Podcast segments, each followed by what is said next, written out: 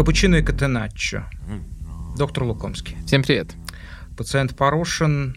Спасибо, что поддерживаете нас на платформах Patreon и sponsor.ru. Это вот сейчас нам особенно важно. Всегда важно, а сейчас особенно.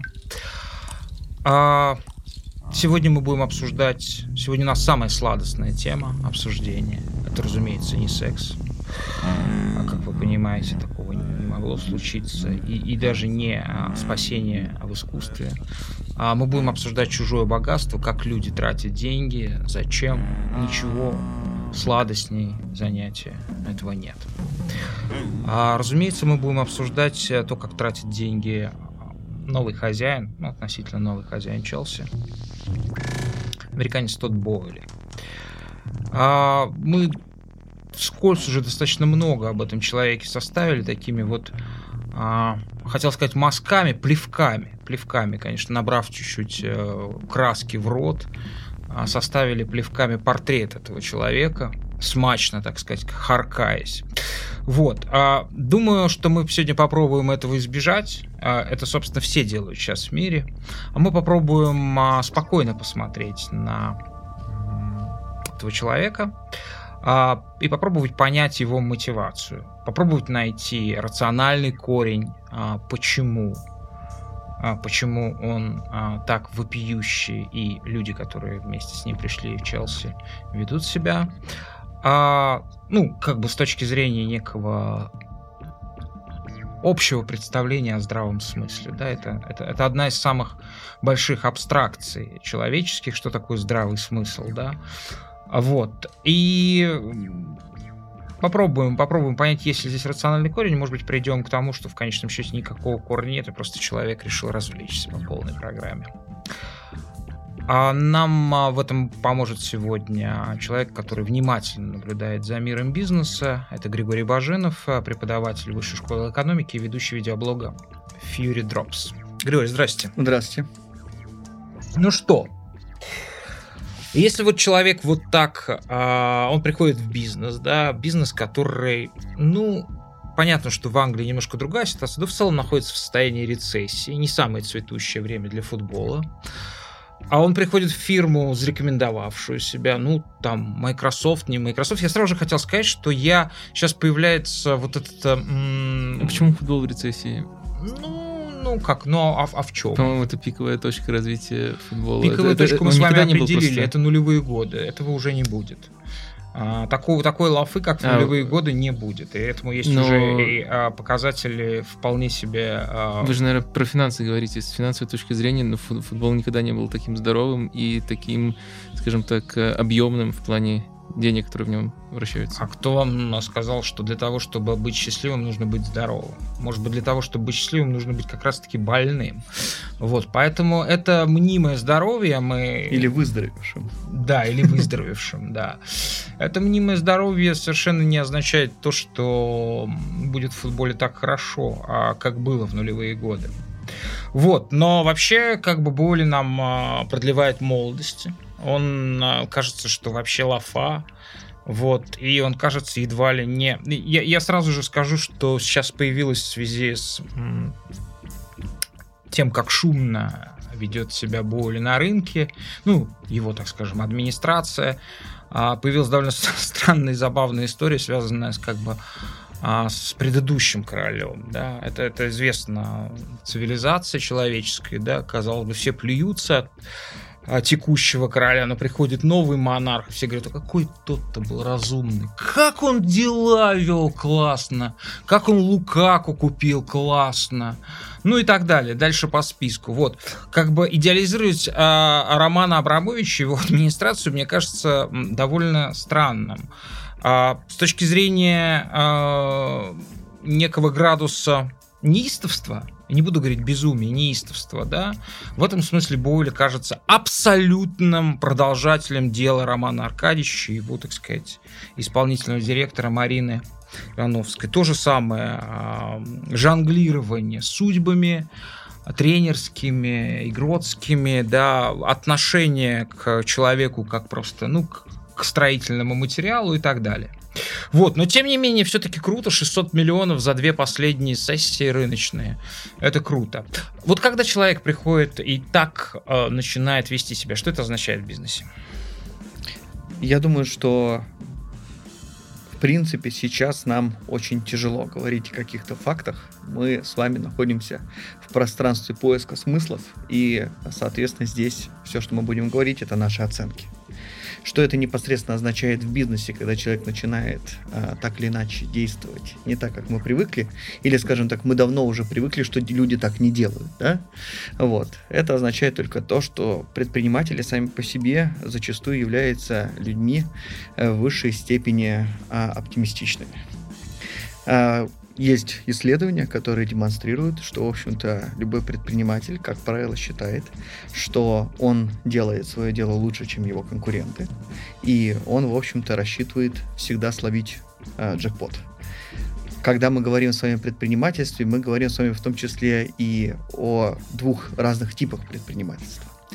Э, условно мы можем поделить предпринимателей на э, тех, кто является а, реплицирующими уже имеющиеся бизнес-практики. Они просто берут известный бизнес и его могут локализовать, или они могут, ну, не знаю, тот бизнес, который так или иначе уже имеет место, развить, а, стараются просто-напросто выстроить на новой почве или же на той же самой почве, докрутить до ума, довести тот бизнес, который уже прижился, который уже дает определенные средства да, то есть это те, кого мы можем назвать репликатором, не репликантом, а репликатором, да, то есть он просто Мне реплицирует. второе модель. слово нравится, да. репликант. Но оно более такое особенно популярное в медийном смысле. Другие предприниматели – это предприниматели-инноваторы. Более репликант Абрамовича. А, вот, классно придумали. Может, я вот не уверен, что это я так, тоже но не как уверен, бы вот да. здесь очень... Э, это мы раз... с вами попробуем разобраться. Да, как Является раз именно об этом я... Абрамовича, да. Именно об этом я как раз и пытаюсь сказать, что есть еще инноваторы. Инноваторы – это те, кто обычно не стремятся заработать денежные средства на тех рынках, которые уже сложились. Они не пытаются удовлетворить тот спрос, который уже имеет место. Они пытаются выдумать новый спрос. Они пытаются создать новый продукт, который почему-то станет востребованным. Они верят очень сильно в свою прорывную идею. Это может быть в том числе и определенная менеджерская инновация. Это не обязательно инновация с точки зрения сугубо продукта. И они а, верят в нее настолько, что готовы достаточно длительное время терпеть весьма и весьма ощутимые убытки. И вот как раз исследования показывают, что, в общем-то, предприниматели, даже те, кто занимается преимущественно репликациями, да, они э, редко оценивают свои собственные позиции э, адекватно. Как правило, они считают, что им точно выпадет джекпот.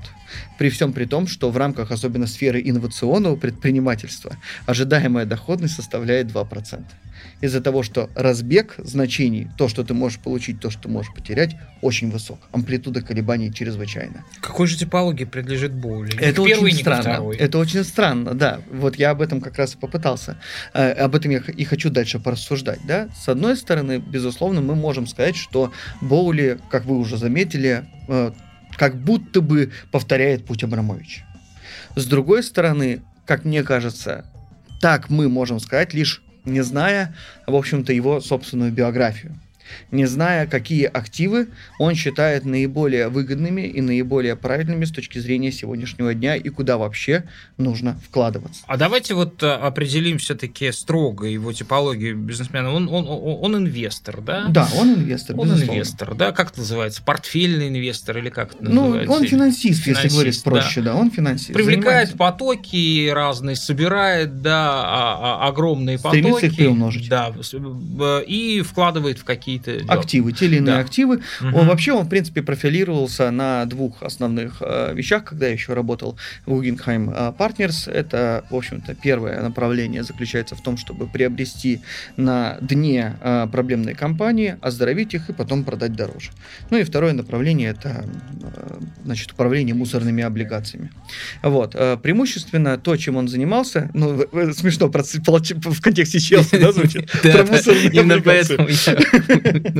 Абсолютно герой, так сказать, романа, Да, обличающего американский капитализм. Но понимаете, дело в том, что в отличие от какого-нибудь Патрика Бейтмана, который выглядит как, э, ну, все знают про героя романа «Американский психопат», на экраны непосредственно перенес э, не э, Тед, ну, его перенес Кристиан Бейл, и, естественно, это человек, который одет с иголочки, да, это человек, который очень сильно ухаживает за собой. Ну идеальная 2-0, прическа. Да, не нужно Да. вот эти Бриони, так В сказать. свою и- очередь, тот Боули, Китон. а он даже когда был 1-0, он не был совершенно таким. Да? То есть он сам по себе, и это многие отмечали, не похож на типичного босса. Он не выглядел как босс, но при этом он был ключевым, э, скажем так, торговцем в компании Guggenheim. Он похож а, на, на, на чувака, который на, на районе бухает в рюмочную Примерно заходит, так. да, там, да. Не Причем, причем даже на, на- не на английского, даже на русского похож, да, в принципе, вполне. Опять аналогия с Абрамовичем, да?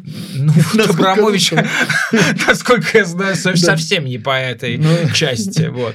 Но суть в том, что как бы невыглаженный костюм, э, значит, не, неряшливая какая-то прическа, небритость, это все вот атрибуты непосредственно Боули. И, в общем-то, так повелось еще начиная с нулевых, когда он непосредственно перешел в компанию Guggenheim Partners. Там он сумел провести... Да, достаточно- Несомненно, самый худший одевающийся человек, который когда-либо владел футбольным клубом, Наверное. включая и боснийские, и армянские лиги. Потому что в Боснии и в Армении люди знают э, толк в стиле. Ну, я, я здесь не могу оценивать, в отличие, в отличие от вас, я не знаю толк в стиле, вот как бы э, я немножко другими вещами занимаюсь. А, Я могу сказать, что как бы действительно он сумел добиться достаточно значительных успехов, когда работал в этой э, компании.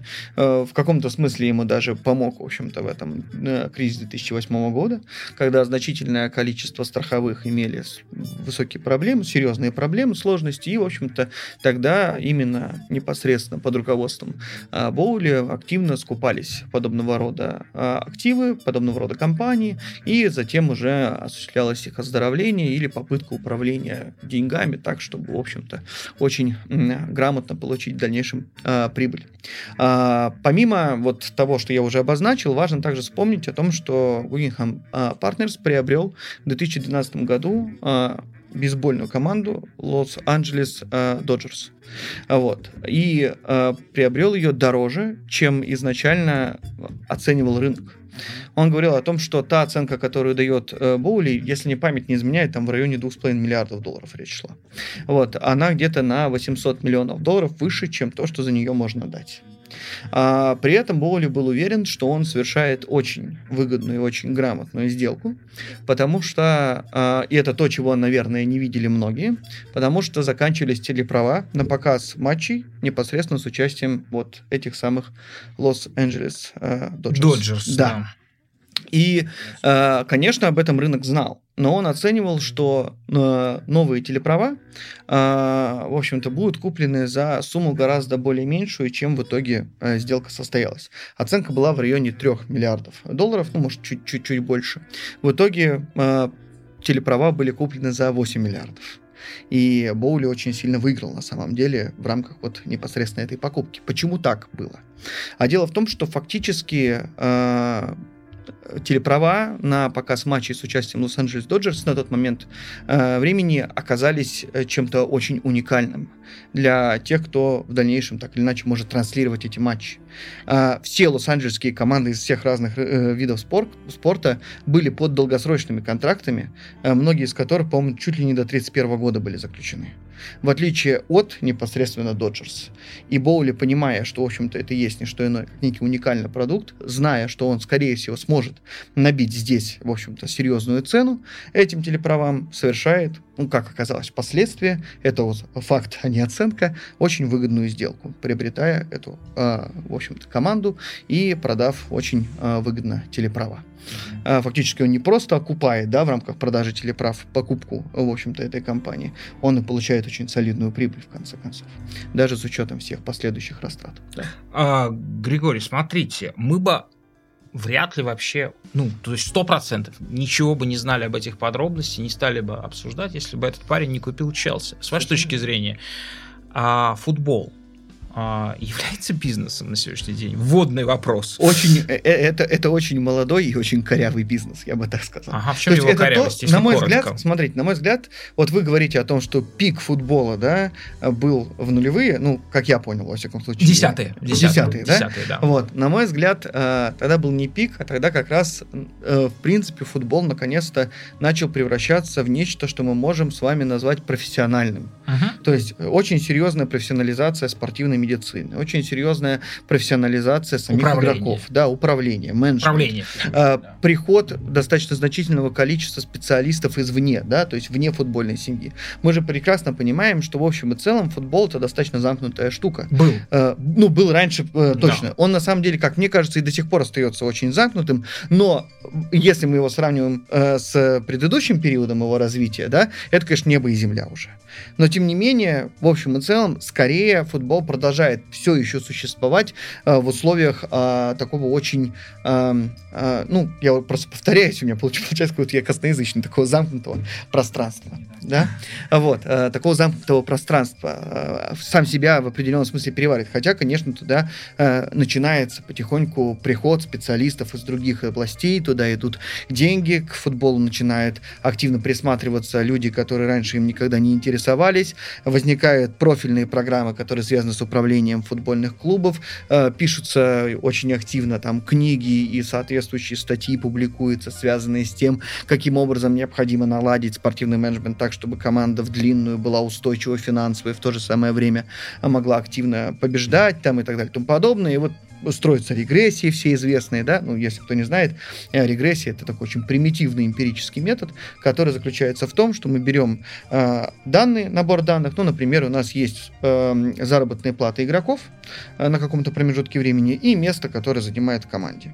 И таких э, команд у нас много. Мы на длинном промежутке берем и строим точки. Может быть, видели такую э, диаграмму, где много-много точечек всяких вот располагается. У нас есть x. Диаграммы и... такие видел, но применительно к экономике нет. Вот. Нет, к экономике такого очень много, в том-то и дело. А, это, это математическая модель. Это, да? это, это, это эмпирический метод, а. очень простой. Э, он, то есть, замеча... это метод анализа данных, короче говоря, да? И вот мы видим, что если у нас по мере роста одного показателя растет другой показатель, мы говорим о том, что здесь есть корреляционная зависимость. И она устанавливается как раз посредством метода регрессии. Я говорю, что это очень примитивный метод, потому что, в общем-то, сама по себе корреляция не означает того, что здесь есть причинно-следственные связи. Это надо отдельно доказывать. Ну, то есть, условно, да, у нас может э, так получиться, что количество фильмов, которые выходят с Николасом Кейджем, э, очень тесно связано с количеством самоубийств. Да? Но вряд ли эти вещи друг с другом связаны. Но, тем не менее, мы можем увидеть э, вот на данных просто прямую зависимость, чуть ли там не один к одному, да, корреляция единиц. Ну, коэффициент корреляции от минус единицы до единицы вариируется. Минус единица обратная зависимость. Не, не знаю про, про Кейджа. Это что? А? Это, это, это, это, это шутка правда? такая, это известная а, шутка. А, таких шут, приколов можно найти достаточно много. А, вот, а, может быть, я там не совсем точно про Кейджа привел пример, но суть в том, что если вы поищете, Нет, можно ну, найти огромное я, количество я понимаю, в чем ложных вот этих вот в чем, в чем здесь, да. Некоторые да. фильмы Кейджа с Кейджем, многие, практически все фильмы а, вызывают желание удавиться прямо у экрана, прям в, в эту же секунду. Это правда. Вот. Так что на этих точках увидел Бойль? Он увидел, Нет, что растет? Я, я не думаю, что Боули увидел, я просто говорю о том, что идет активная профессионализация. Uh-huh, да? Футбол uh-huh. стали изучать, в том числе и экономисты изучают. Я думаю, что многие так или иначе слышали про книгу «Футболономика». Uh, у меня к ней такое своеобразное отношение. Там есть ряд очень полезных uh, и верных рассуждений, но, как и любая популярная книга, она написана с позиции гуру. Да? А когда пишется книга с позиции гуру, она очень uh, серьезно, скажем так, пренебрегает многими нюансами, которые всегда при реальном рассмотрении очень и очень важны. Вот. Но, в общем и целом, почитать, конечно, ее можно. Что-то полезное, я думаю, что люди могут для себя здесь выявить. Тем не менее, вот эти вот исследования идут, идет профессионализация футбола, в том числе и в качестве бизнеса. Мы видим, как активно люди, которые никогда футболом, в общем-то, не интересовались, начинают приобретать футбольные клубы и рассматривают это как актив. Понятное дело, что, например, э, преимущественно предприниматели, бизнесмены э, из так называемых развивающихся стран, в первую очередь рассматривают футбольные клубы э, в качестве имиджевого актива. То есть для них это не столько бизнес, на котором можно заработать, сколько э, вот то, о чем вы говорили, э, меценатство своего рода, да, желание как бы быть благотворителем, вкладываться в спорт. Но все равно до сих пор вкладываться в спорт считается каким-то хорошим занятием, да, правильным занятием. Вот. Ну, а, глядя на Боули, уже так не скажешь. Вот. А а если говорить непосредственно о а, других, скажем так, инвесторов, это, мне кажется, американцы преимущественно. И мы же знаем, да, что с покупкой Челси половина, получается, клубов английской премьер-лиги сейчас принадлежит уже непосредственно так или иначе американцам. Если... Американцы, половина Да, уже, да? да, половина. Ну, полностью или 10 частично. Просто Да, там полностью или частично. да. интересный метод подсчета. Например, частично инвестиционный фонд Манчестер Сити владеет. Манчестер Сити тоже заносит как американский клуб, ну вот при таком грубом э, подсчете. Ну да, ну так или иначе, американские деньги есть в 10 из 20 Мгм, да, да, клубов да. английской премьер-лиги. Ничего Это- удивительного. это Да, Кажется, любом- мало. Мало еще. Ну, учитывая, что английская премьер-лига фактически на сегодняшний день имеет статус суперлиги. Американцы, к слову, по-моему, в трети клубов серии Б итальянской участвуют. Причем контрольными пакетами. А вот это тоже очень интересный момент, и, в общем-то, если вы более-менее активно следите за как раз футболом с точки зрения бизнеса, можете, может, видели недавнюю достаточно новость о том, что Боули вслед за Челси хочет купить еще и один из португальских клубов. Вот. А чем славится португальская лига вообще? Ну и, например, Ну, понятно, Бенфика, в частности, да? Вот. Лучшие в мире биржи по продаже игроков, Именно выращиванию и так. Именно так. То есть он сам из себя сможет Энса Фернандеса покупать. Ну, 100 у меня есть впечатление, что 120. как бы для него это действительно важно, как такой, как, как, как такая своеобразная диверсификация на самом деле, Э, как раз потоков, трансферных потоков, Э, вот, э, и, ну, об этом я чуть- чуть- чуть-чуть дальше, чуть позже скажу. Для тех, кто испугался, а, что мы, в общем, обычные наши 6 часов будем считать деньги в, а, в кармане Бойли. Нет, мы будем говорить о футболе, в том числе мы попробуем угадать, кого а, купит Бойли у самого себя, когда он станет владельцем Бенфики, в Бенфики в следующий раз. Потому что Бенфика очень хороша, и там уже новые парни вышли. Но вот смотрите, это тоже такая интересная история, ведь если мы посмотрим за, на период с 17 по 22 год, Челси является лидером по трансферным доходам. Как бы я не исключаю, что покупка Челси э, связана в том числе и То есть доходов без учета расходов. Да, да, естественно. Нет, нет, нет, естественно, да. Но плюс ко всему, давайте мы еще не будем забывать о том, что существуют определенные бухгалтерские лазейки, э, связанные с тем, каким образом мы там э, в целом саму по себе покупку записываем в бухгалтерском С учете. приходом Боули мы будем говорить об этом тоже. Эти лазейки сейчас перекрывают Да, всю. и это, это один из важных рисков, которые на самом деле, возможно, недоучитываются Боули и его сама по себе стратегия, как я ее вижу, да, поэтому может э, серьезным образом не сработать. Но я-то вообще-то думаю, что трансферная история, которая вот настолько явно и ярко перед нами визуализировалась, это попытка со стороны Боули давить на то, что является с его точки зрения сильной стороной Челси. Потому что если мы посмотрим на прочие доходы Челси, да, они э, и росли в динамике, и, в общем-то, по абсолютным значениям ниже, чем у других клубов. Есть э, топ-клубов, имеется в виду, конечно. А, именно английской премьер-лиги, да. У него, у Челси хуже все и с э, спонсорскими доходами, у, и более того, там ряд контрактов э, с UK, по-моему, да, вот он заканчивается буквально этим летом. А, у них, значит, есть определенные сложности в отношении э, как бы продажи там той же самой атрибутики не меньше, чем Ливерпуль в разы на всем этом зарабатывает и в части матчдей, э, матчдей и так далее. И вот это вот все у них, скажем так, не, не самая лучшая их сторона, да. Э, очень активно обсуждается продажа спонсором э, стадиона Стэнфорд Бридж, но там тоже есть определенные сложности, я думаю, что вы знаете какие, да. Э, ну, стадион, кому, земля под стадионом, кому принадлежит организация болельщиков, соответственно, необходимо с ними договориться для того, чтобы переименовать стадион. А как бы болельщики не, не уверен, что готовы будут пойти на то, чтобы Стэнфорд Бридж назывался, ну как, какие есть варианты у нас. Явно, конечно, уже не, не Аэрофлот, вот, или что-то в таком духе, но... Да, одну, одну, один вариант Ванда. Все, все, все сейчас стадион называют ее именем. Ну да. Вот. А, Да, ну Да. так что, вы так вот, смотрите, и вот я начал говорить просто о том, что это сильная сторона, возможно, поэтому у Боули м, как бы вот идея заключается в том, чтобы приобрести значительное количество игроков, большая часть из которых, э, ну давайте не знаю, может быть, там Вадим вы здесь со мной не согласитесь, но они еще скорее не на пике формы, чем на пике. Правильно? Преимущественно это ну, давайте сейчас, э, более-менее да, молодые да, футболисты. Да, давайте сейчас вот как раз по этому поводу. А, доктор, вы вот э, видите в том, как выбирает игроков, цены мы не обсуждаем, это совершенно отдельный вопрос, как выбирает игроков, вы видите здесь бизнес а, вкус, так скажем, вкус бизнесмена, хватку бизнесмена. Я бы даже или или какую-то спортивную логику, может быть. Но вот мы ну, вначале рассмотрим, попробуем а, бизнес, а спортивную а, во вторую. Это просто очевидно, что большинство игроков а, приходят молодые. Есть, конечно, исключения, Абамиян, Кулибали, и у них и у того и у другого достаточно большие зарплаты, но в целом, конечно же, есть э, уклон в пользу того, чтобы формировать команду на вот эти условные 8 лет. 8 лет, я говорю, потому что у многих контракты по 7-8 лет, и это как раз-таки часть той лазейки с амортизацией, э, вокруг э, которой сейчас э, столько разговоров ходит. Так что если говорить, если, если вообще можно считать стратегией что-то настолько условное, как покупать молодых игроков, которые действительно кажутся талантливыми, даже если ты за них переплачиваешь, то это можно назвать стратегией. Если эм, пытаться рассмотреть тут стратегию, что вот эта позиция у нас не, не до укомплектовано, нужно взять на, на эту позицию игрока,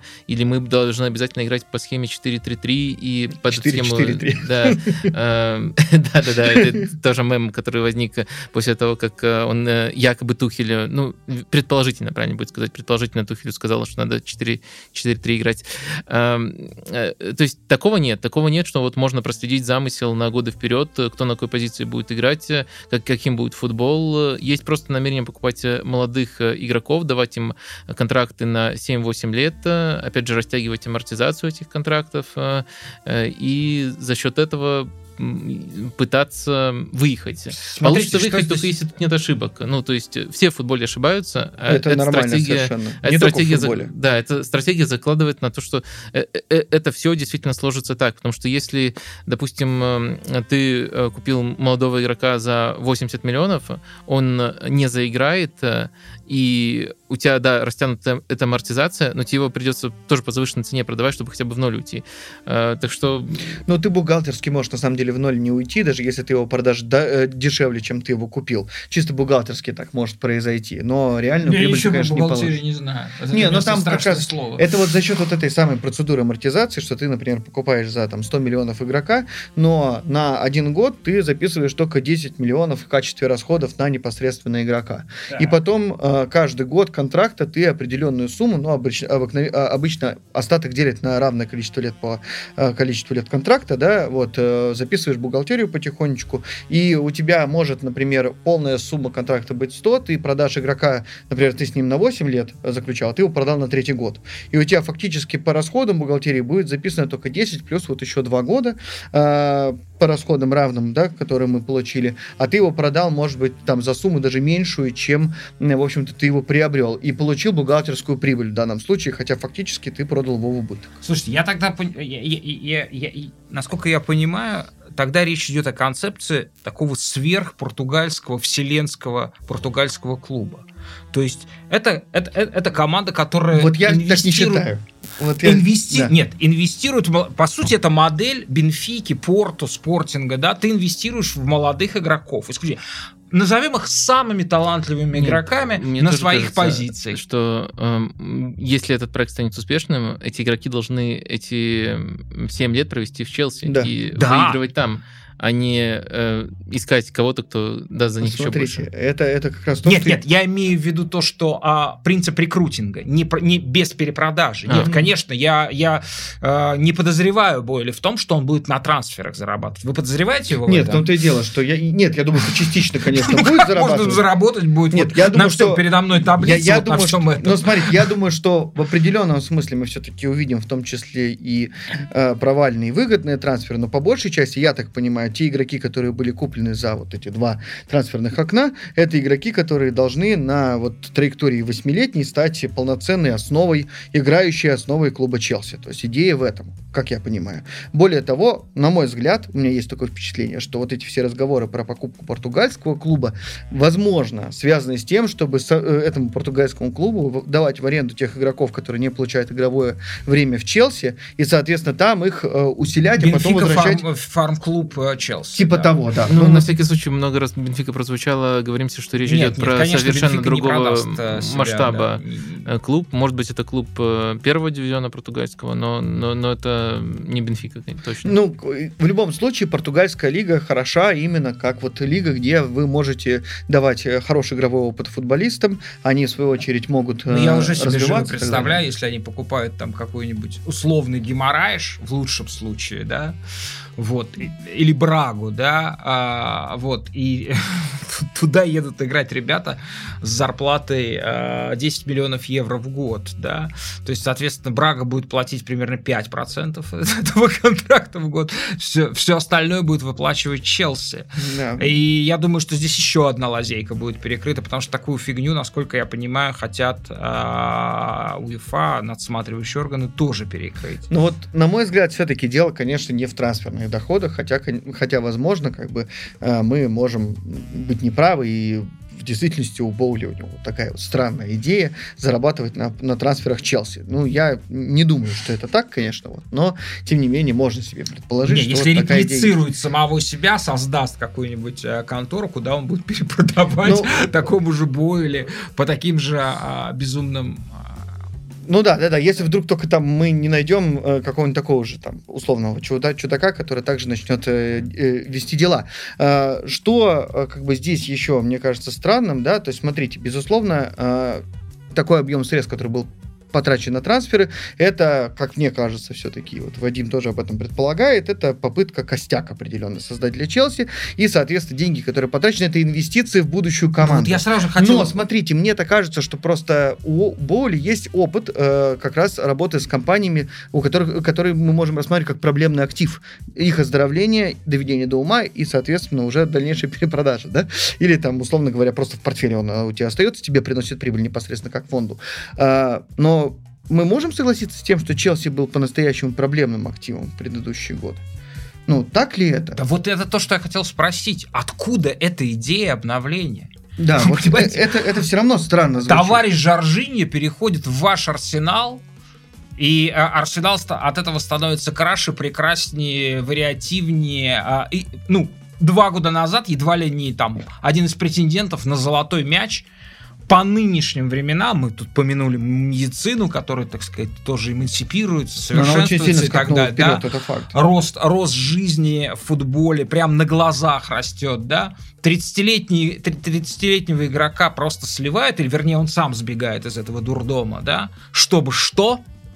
Чтобы что? Чтобы выиграть АПЛ. И как, и как можно абсолютно, абсолютно условно французско-большевистским методом, да, не будем России приписывать уникальность, да, в, это, в, этом, в, в этом радикальность, можно создавать такую консервативную стратегию, которая предусматривает, что ребята 8 лет будут на грядку выходить каждое утро, как толстовские крестьяне, полоть, совершенствоваться духовно, расти, не получать травм, не капризничать, ничего. Вот как такой метод совершения переворота с такой м, консервативной стратегией связан, что с таким постоянством невероятным. Ну, отвечая на вопрос про то, был ли Челси проблемным, я думаю, лучший ответ это сама сумма, за которую Боули купил Челси.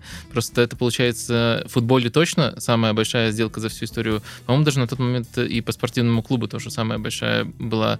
Вряд ли проблемные активы за такие суммы продают. Так что Челси в целом, можно там отдельный год какой-то взять э, неудачный финансово, но в целом Челси был э, здоровой структурой. Так что э, я думаю, скорее тут э, проявляется э, то, что вот и- изначально мы обсуждали как э, попытка быть э, инноватором, только под э, инновацией подразумевается перенос всего, что есть хорошее в Америке, или что считает хорошим э, боули из американских видов спорта. Вот я хотел примерно такую В Америке невозможно так Подождите. прийти и... Понятно. Сейчас смотрите, у меня, у меня есть вот как бы вот теперь я попытаюсь. Это опять это оценка, это никакие не факты, но это э, моя, э, скажем так, попытка реконструировать э, сложные мысли, ворох вот этих мыслей Боули, которые привели э, к таким тратам и обновлению, почти полному обновлению команды. Он да, выглядит как карикатурный 20 американец, Да, но в понимаю. американском спорте нельзя себя так вести. в Смотрите, этом парадокс. И вот тут у меня возникает э, определенная мысль. Я понимаю, что это будет звучать ну, несколько конспирологически, только никак не Передо связано. мной, э, перед, перед, э, если конспирологически, перед доктором вам придется оправдываться. Я Нет, нет, абсолютно... нет.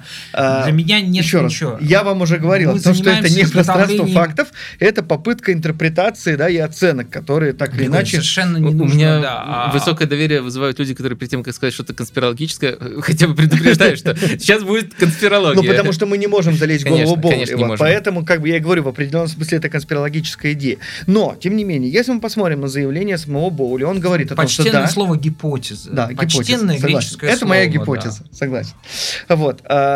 Если мы посмотрим на заявление самого Боули, мы увидим, что он очень высоко оценивает в качестве потенциально выгодных активов те активы, которые на сегодняшний момент времени связаны со спортом, шоу-бизнесом и тем, что может так или иначе транслироваться в прямом эфире. Он непосредственно это заявляет. Он говорит о том, что да, безусловно, контент становится более общедоступным, да, безусловно, контента становится больше, но тем не менее внутри вот этого всего бизнеса есть то, что остается уникальным, и в этом уникальном будет оставаться высокая потребность. Более того, он убежден в том, что в этом в эм, э, потребность в этом будет расти. И, в общем-то, здесь у меня создается впечатление, что Боули э, хочет сделать из Челси такое полноценное, что ли, медийное событие, э, которое будет приносить ему просто какие-то колоссальные дивиденды, связанные как раз-таки с тем, какое внимание приковано к самому Челси. Символический И это в том числе, да, в том числе это и связано со трансферной стратегией, но не дело не в той сумме, которую потратил, а в том, каких именно футболистов он стремится покупать. Он рассчитывает, что это будущие таланты, которые вполне возможно будут звездами АПЛ и будут не просто костяком клуба, а чуть ли не главными футболистами, на которых будут молиться. Но еще раз, это такая своего, своего рода конспирологическая теория, гипотеза моя, да, которая есть. Э, в целом э, огромные масс людей, и это будет позволять ему получать в том числе и за счет значительного объема э, контракта по телеправам. Ведь э, скоро же телеправа в части АПЛ э, будут пересматриваться и будут снова тендеры возникать. Более того, сейчас и Apple Plus заявил о том, что хочет приобрести права на трансляцию этих матчей. По-моему, АПЛ в этот раз э, продала не на 3 года, а на 6 лет. Ну, Поменьше нет, по-моему, все-таки до 25 года там была история, если мне память не изменяет. по-моему, из-за ковида они решили побольше срок дать. Да, но, но так речь идет все равно о 25-26 э, э, году. И, в общем, и за- заработок на этом. В, в общем, Я, я с трудом себе представляю. кто- получается, э, если подытожить, это ему все равно, сколько он потеряет на трансферах, потому что он ставит на то, что через 10 лет Челси будет стоить дороже, чем он заплатил, Да. и он на этой капитализации может... э, Причем значительная часть а, того, на что он ставит, связана с тем, какой будет медийный образ у клуба и насколько он будет именно а, в прямом эфире, что ли, транслироваться, насколько будет к нему приковано внимание. Смотрите, Ну, можно на самом деле сказать, что Абрамович именно этот трюк и провернул. Э, То есть э, тоже изначально казалось, что он чуть ли не игрушку покупает или там себе пропуск какое-то высшее общество. А на выходе, понятное дело, он не совсем может распорядиться этими деньгами, но если смотреть просто голый плюс-минус, он в большом плюсе вышел именно за счет того, что мог терять сколько угодно на трансферах, потому что вся индустрия росла. То есть э, ставка Боули на то, что футбол дальше будет э, расти как индустрия. Э, Не только футбол, но и в принципе все, что так или иначе связано с прямыми эфирами. Вот. Тут, а а тут у меня сразу небольшое сомнение закрадывается. А, тот, тот факт, что другие американские инвесторы, такие как э, Джон Генри из Ливерпуля, такие как Глейзер из Манчестер Юнайтед, именно после сделки Челси начали задумываться о том, чтобы выйти, наоборот, из футбола. Это не является каким-то вот плохим сигналом этой, относительно этой гипотезы, что футбол наверняка не вырастет принципиально, либо, наоборот, э, остановится в росте? Ну, здесь, смотрите, эти, эти процессы могут быть же совершенно никак друг с другом не связаны. Вполне Да, возможно, что связаны. глейзеры могут просто рассматривать, что текущая стоимость их устраивает, и они хотят, например, уйти в какие-то другие бизнесы, либо их диверсифицировать просто и продать какую-то лишь часть, например. Вот, поэтому почему бы нет? Они хотят зафиксировать прибыль на том промежутке, который у них уже есть, и после этого заняться чем-то другим.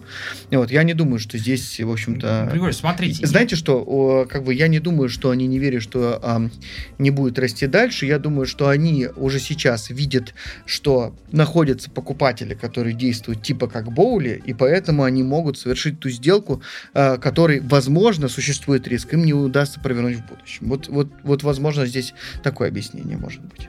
Смотрите, а, это, это то, а, о чем я уже, наверное, пару раз говорил э, в Капучино Значит, на мой взгляд, сейчас э, ситуация с футболом развивается так, что можно предвидеть э, итоги последних там двух, на самом деле, наверное, десяти уже сессий рыночных показывают это. Можно предвидеть, что англичане а, могут разорвать свои отношения с УЕФА, да, им не нужна контролирующая эта организация, и попробовать действительно создать ту самую суперлигу, но на основании как бы одного острова. вот. А может ли здесь быть такой а, маневр, что сейчас... Как они вот трансферы есть... будут делать? А?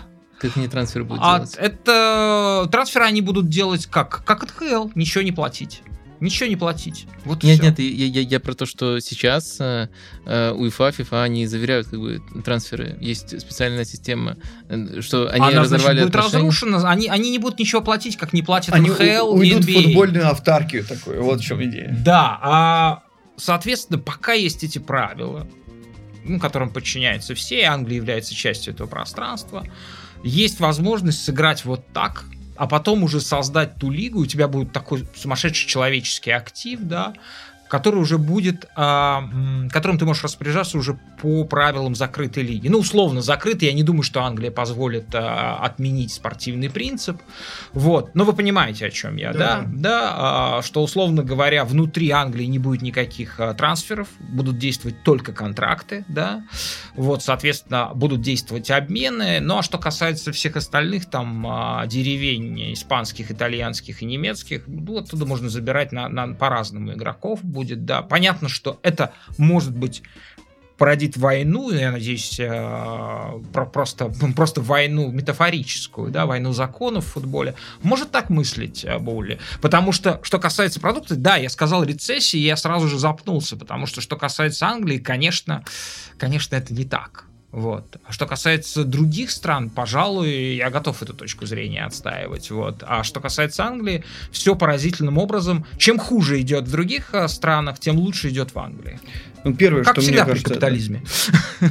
Нет, далеко не всегда, конечно. Ну, не обязательно так. Не так обязательно, может быть, но да. совершенно не обязательно. Но да. никому не, не, не бывает хорошо, если к другому не становится плохо. А, ну, нет, бывает. Так бывает, что синергетический эффект. Ну, мы можем мы, там а, достаточно много именно экономико-исторических тут привести примеров, но это примеры, конечно, из второй половины 20 века преимущественно. Конечно. Вот. Если мы говорим про колониализм, ну, это отдельная все-таки история. Вот. а, давайте э, я... Это отдельный подкаст. Да, да, да. Даже Давайте- не капучино, Да, это совершенно верно. Он будет просто Катеначо называться. Да. а, Или просто капучино, в конце концов. Боюсь, что это не связано с этим приятным напитком колониализм, да. Окей, окей. Да. А, ну да ладно. В общем, я что здесь хотел сказать? А, Боули, он финансист. Все финансисты знают самое простое и банальное правило хороших инвестиций. Диверсифицируй. А, так как Боули верит в э, как бы будущее индустрии развлечений, соответственно, в прямые эфиры, Футбола. его, ну, в том числе и футбола, да, его задача а, попытаться выходить на самые крупные медиарынки. На сегодняшний день самый крупный медиарынок это, конечно, рынок американский. Какой рынок медиа занимает второе место? Англия. Англия это второй медиарынок в мире, и поэтому, безусловно, он как бы на это смотрит сквозь такую э, призму. Если он еще и плюс ко всему а, считает, что действительно ваша проекция является, а, в общем-то, чем-то реалистичным, ну тогда его поступки в, какой-то, в каком-то смысле инновационные и гениальные. Ну, в самом деле так. А, но, опять-таки, как любой инноватор, да, он может получить джекпот, потому что он изобретает что-то, что, в общем-то, до него никто не делал, да. То, что дает ему колоссальное на определенном промежутке времени монопольное Э, право. э, Сразу вопрос. А если между его действиями какая-то связь, э, между его действиями и ставкой на то, что вся индустрия будет расти? То есть в чем его инновация, если Да, любой могут смотрите, прийти нет, и взять я в понимаю, да, любой мог, мог бы прийти, но он пришел тогда, когда пришел. Более того, разговоры же про покупку Боули Челси, они же не, не с прошлого года-то ходят, господи. Как бы мы же можем вспомнить Да-да. эти разговоры, которые ходили еще в 2019 году, когда были Абрамович проблемы с отверг, визой. э, Да, отверг, да, у, Абрамович- у Романа Абрамовича Поэтому он присматривается проблемы, да. давно. И не знаю, а как бы, почему он именно к Челси присматривается, это уже отдельный вопрос. И почему он именно его, может быть, Лондон, столица финансового мира и все прочее, но не, не суть. А, как бы, э, я думаю, в, в чем вообще сама по себе ставка, да, почему мы можем этот вз- взгляд э, как новаторский рассматривать? А, ну вот он новаторский заключается как раз-таки в том, что в первую очередь для самого Боули э, важна медиатизация этого процесса, и он, соответственно, вкладывает футбольный клуб как в первую очередь медиаресурс, а не как, э, сугубо говоря, какой-то спортивный актив. Понимаете? То есть он иначе на это смотрит. Вот в этом смысле, мне кажется, новаторский взгляд. Абрамович все-таки, давайте будем честными, э, не то что игрушку себе покупал, но, мне кажется, в значительной степени им все-таки двигали какие-то такие вот символические аспекты. Э, Ну, Мне кажется, что для него было очень важно утвердиться в этом мире, Конечно. условно Ну, то есть- первом мире в финансовой столице. Или вам так не кажется? Нет, мне, мне тоже так кажется. Все остальное может быть просто сопутствующие эффекты. Да, При но этом просто- очень хорошо, ну, в целом неплохо было а, выстроено управление, это он умел делать Ну в да. своих компаниях нефтяных, это все хорошо делалось, да, вот, и, ну, соответственно, какие-то Ну, то результаты. Вряд ли Абрамович покупал э, Челси с таким же заделом, с каким его сегодня покупают Боули. Я очень сомневаюсь, что Боули необходимо себя легитимизировать в Британии, учитывая, что он, в общем-то, закончил Вы лондонскую не школу верите в то, экономики. что Боули, а, Бойли, Ну, мы его уже в Боули переименовали, Да. А, тщеславный идиот американский. А, не- я допускаю, что это возможно, но если Но есть что-то еще да, помимо да, этого, да, то есть это не может быть так. единственным основным качеством да, доминирующим. да, то есть да. Там, там это может быть, что называется, надстройкой, ну или базисом, неважно. Да, да. но я допускаю, я допускаю, что как бы в действительности за этим стоит определенный расчет, который при этом очень рискован. Но, тем не менее, расчет есть. Видимо, он ожидает очень большие прибыли, если все это состоится. И готов рискнуть. Ну что, а, Бойли может быть идиотом, но это не, не единственное, а, почему за ним стоит следить, да. А может и не быть. Вот почему за ним тоже стоит Да. следить. А он может быть э, с, точки зрения с точки зрения Григория, Бойли может оказаться пророком странным образом. Вам хотелось бы, чтобы он оказался пророком? Задам я последний вопрос. Давайте так. Мне бы и хотелось, и не хотелось одновременно, потому что, с одной стороны, э, честно говоря, я бы не хотел, э, чтобы Англия превратилась в замкнутую лигу, и я, честно говоря, не очень в это верю, ну, правда, э, че- честно говоря. Но, с Ну, другой вы знаете, стороны... ну, формально так уже и есть. да, это, но, это, это э, естественно. 95% сделок сегодняшних, где живые деньги это правда, присутствуют это в правда. мировом футболе. Это правда, но при этом, как бы, все же, пока Англия существует э, в контексте европейского футбола, как ни крутите. Вот, если она превратится во что-то подобное МЛС только на стероидах, да, это все-таки будет совершенно другая история, абсолютно, не то, что мы наблюдаем с вами сейчас. Э, с другой стороны, с другой стороны, если это произойдет, это будет крайне удивительное и чарующее зрелище. И увидеть такое, конечно, мне кажется, стоит. То есть вы, вы являетесь латентным по- поклонником Суперлиги, пусть она локализуется. Ну, латентным можно так сказать, да. Не то, что я этого сильно желаю, но это, знаете, как э, любые, э, например, экономические трудности, которые раньше э, так или иначе не встречались в экономической истории и которые мы наблюдаем в реальном ре- ре- в режиме реального времени, они очень интересны тебе как исследователю, но если ты живешь в этой стране, вряд ли они тебе приятны как ее гражданин. Вот у меня примерно такое же отношение. То, что, например, сейчас происходит с точки зрения экономики в России, это чудовищно интересно как мне как экономисту. Но Вот именно сейчас. именно да? сейчас, да, в Мгм. моменте, потому Мгм. что это Не, это действительно понятно, невероятные, да. что-то, чего мы раньше никогда не наблюдали. Большая экономика, 2% ВВП мирового это немало, вот, которая на сегодняшний день а, в значительной степени изолирована и пытается в условиях технологических И ограничений которая так была или иначе, полностью привязана к мировой да, экономике. произвести такую своеобразную реиндустриализацию, это чудовищно интересный экономический кейс. Нравится ли мне, что это сейчас происходит, и Это другой хорошо ли это да. ска- сказывается на моих доходах, тут я уже не уверен. По-разному. А Григорий Бажедов был у нас автор, э, преподаватель высшей школы экономики, автор канала Fury Drops слезы ярости, но а, боли, тот боли не вызывает ярости у Григория. Григорий, спасибо большое. Спасибо вам, что позвали. Ну что, давайте теперь обратимся к тому, что делает э, Челси на поле. На мой взгляд, это не так интересно, как то, что он делает за пределами поля. Или вы считаете иначе? Вам любопытно наблюдать э, эти страдания? Э, хороший вопрос. Э, надо как бы тут дать э, дефиницию слова любопытно, потому что если мы говорим о том, что учился от матча к матчу много изменений, очень много индивидуализированных планов, которые не докручены и не всегда работают, то прямо категорически любопытно. Прямо можно с такими же горящими глазами об этом рассказывать, как мы говорили о финансах Челси. Если все-таки и в этом контексте, например, может быть эм, не так любопытно, например, наблюдать за Барселоной, которая намного более последовательна от матча к матчу. Но, с другой стороны, есть еще какое-то другое чувство, которое ты, которое ты испытываешь. То есть... Это злорадство. За, да, не, не злорадство. Я говорю то, что вот некоторые команды смотришь и наблюдаешь э, за ними как за произведениями искусства. То есть Бавария от матча к матчу более последовательна, чем Челси от матча к матчу. И, может быть, за ними наблюдать э, не так любопытно, вот если именно упирать в это слово. Но в то же время... Ну, да, это когда произ... на твоих глазах вот такая россыпь как бы фейлов, да, разрозненных происходит, это любопытно всегда, да, когда не удается и там, и здесь, и плотность событий очень большая. В этом смысле, да? Да, и еще, мне кажется, важным тот фактор, кто эти фейлы генерирует. Я сейчас про Грэма Поттера, потому что тренер это действительно... У вас такой ответ, кто эти фейлы генерирует? У да, да, если мы говорим ответ. про тактические... Господь Бог, да.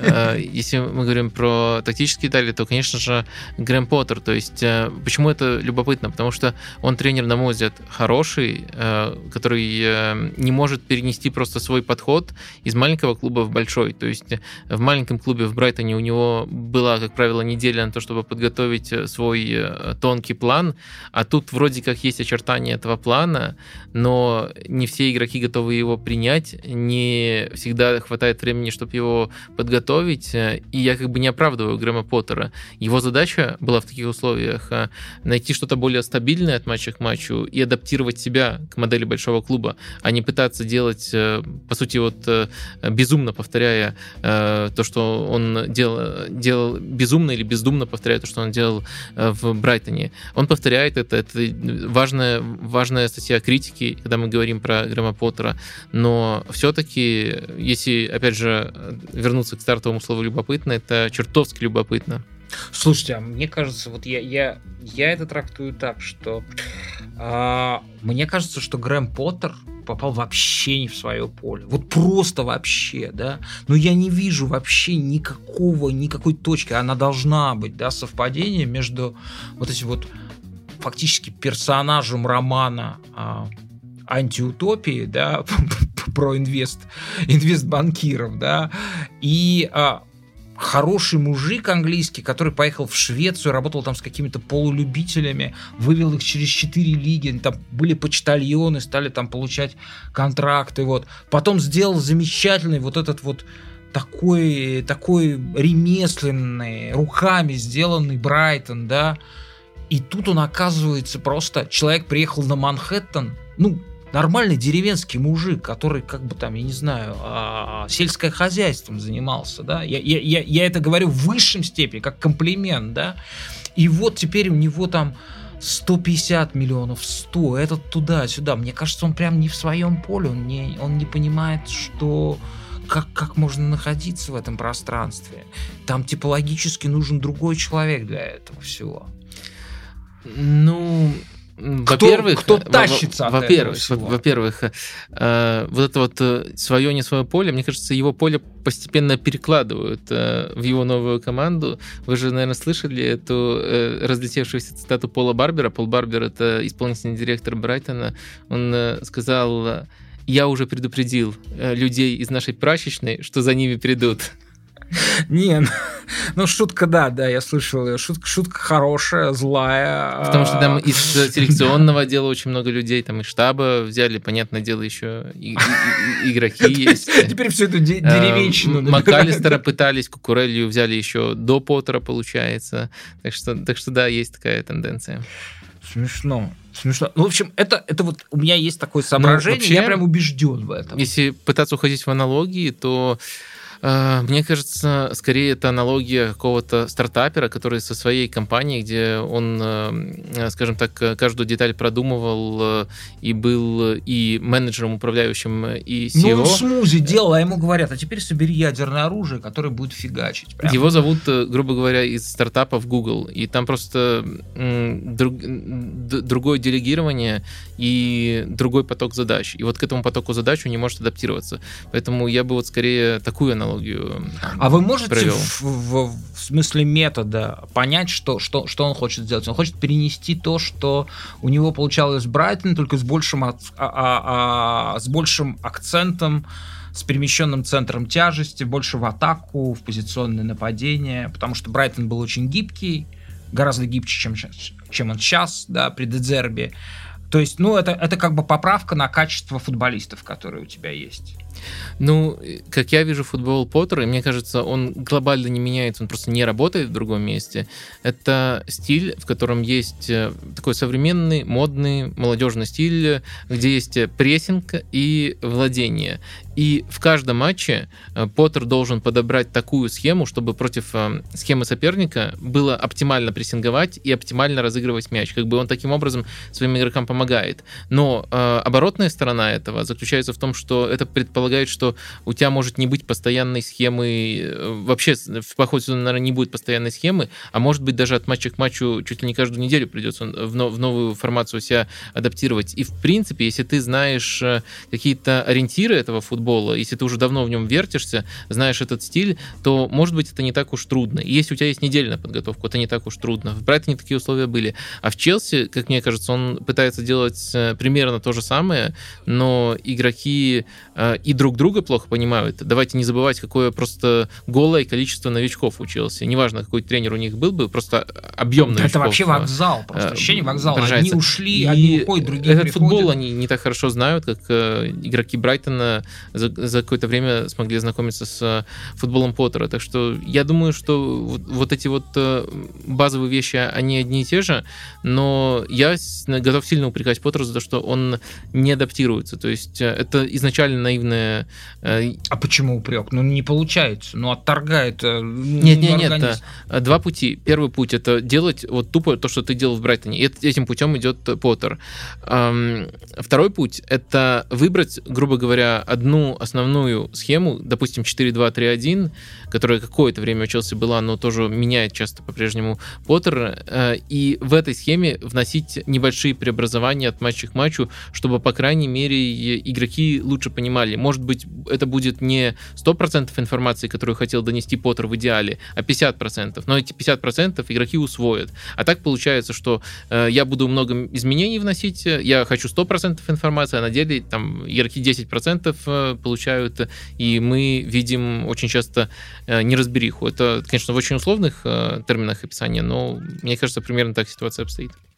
Да, ну вот в этом смысле просто все прекрасно складывается, потому что есть матч э, э, против Баруси ответный, э, в котором Челси впервые в этом году удалось забить больше одного мяча. Челси в этом матче забил два гола. И очень радовался этой победе.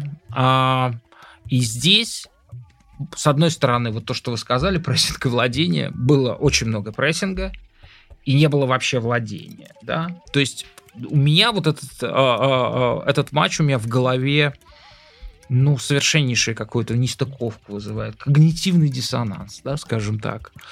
А, и я, у меня все вопросы по этому матчу не к Челси, а к Дортмунду. Я совершенно не понимаю, зачем Дортмунд играл во владении, зачем он пытался этим владением а, убивать время, выматывать Челси и так далее. Зачем было, а, ну, при достаточно неплохо все-таки поставленном прессинге а, играть в такую модель, которая тебя связывает с такими рисками. Тем более, что во владении Дортмунд, а, прям скажем, не лучшая команда мира. Я с вами согласен. Э, эм, я бы, конечно, отдельно отметил, что Челси еще здорово подготовился к этому сценарию.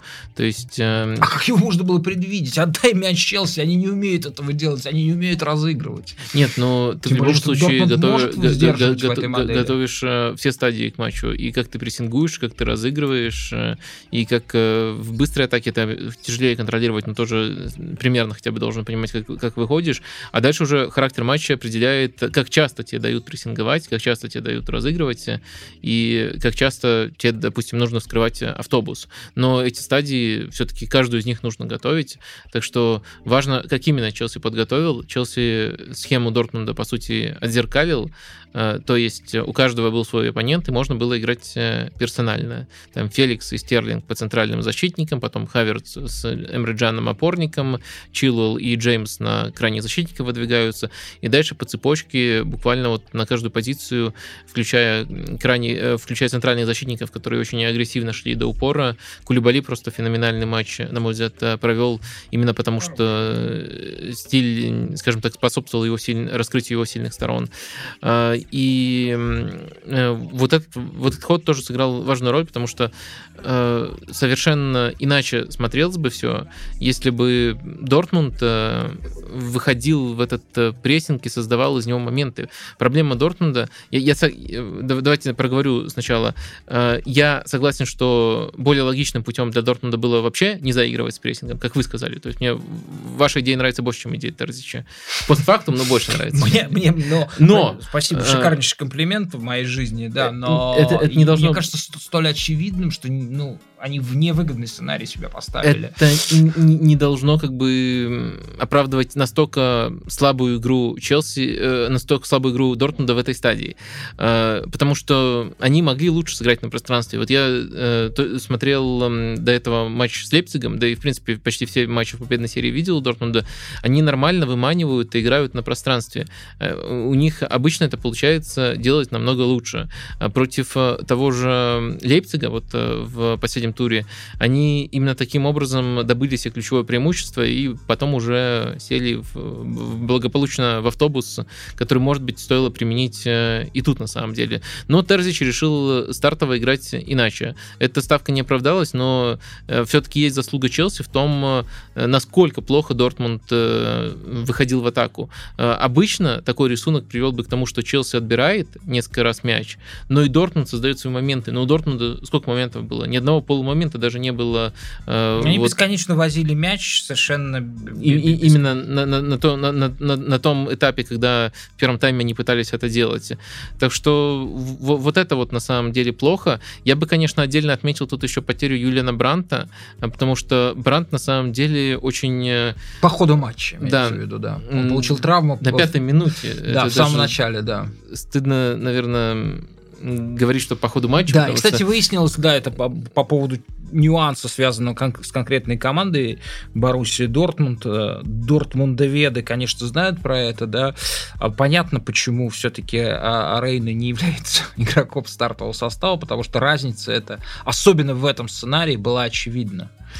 А, не, не, не тот игрок был нужен был, не Рейна нужен был в этом, а, в этом сценарии. А Бранд бы пригодился. Не факт, что получилось бы, но во всяком случае, скорее всего, было бы лучше и убедительнее. Может быть, уверенность команды нашла бы в этом контроле с Брантом, когда есть Брант, потому что, наверное, по способности играть под, э, под жестким, э, жестким прессингом Брант, наверное, лучший в Дортмунде, да? Но мне больше нравится, скажем так, интеллектуальная составляющая ну да, действий конечно. Бранта в эти моменты, потому что он может э, э, э, помогать под прессингом и опускаясь, э, и при этом сохраняя мяч, но при этом он может э, помогать, делая рывки своевременные. То есть, когда ты не переходишь прессинг, а буквально перебрасываешь его одной передачей. И Брант такие рывки очень неудобные для соперника, очень удобные для партнеров делает. И с тем же Лейпцигом у него важная роль роль была вот именно в преодолении прессинга, в том, как э, выходил Дортмунд. Но, в общем, э, я бы выделил тут, получается, на выходе, чтобы резюмировать три фактора. Первое, само, сама ошибочность пути, который выбрал Терзич. Второе, это потеря Бранта, которая в рамках этого пути сделала Дортмунд еще слабее. И третье, все-таки нельзя отмахиваться от этого, то, как Челси подготовил прессинг. Это было нестандартно, Челси не всегда так прессингует, и это прямо грандиозно было реализовано. И, может быть, тут еще под деталь отметить э, персонально каждого центрального защитника, потому что этот прессинг, эта же модель работала бы намного хуже, если бы не их э, сильный индивидуальный перформанс абсолютно каждого. У них задача была идти прямо до упора, и мы в очень необычных позициях видели каждого из них. Да, Кукурели, и... Кулибали и, и Фафана. Фафана. Тройка была. Вот э, они блестяще себя проявили. Вот, наверное, такие факторы я бы выделил. Все трое, кстати, новички, ну, этого сезона. Угу. Слушайте, ну вот смотрите, ну как, как, как-то не, комп, не комплементарно это все для команды, которая второе место в чемпионате Бундеслиги а, занимает, да. Вот, делит первое. а делит первое даже. да, ну это какие-то странности, нелепости, я бы сказал, Бундеслиги этого сезона, да, потому что мы следом будем говорить о команде, которая совершенно превосходная. И, конечно, страшно представить, что было бы с этим Челси. побед подряд. Что? 10 нелепых побед подряд. А... У Дортмунда такая серия была.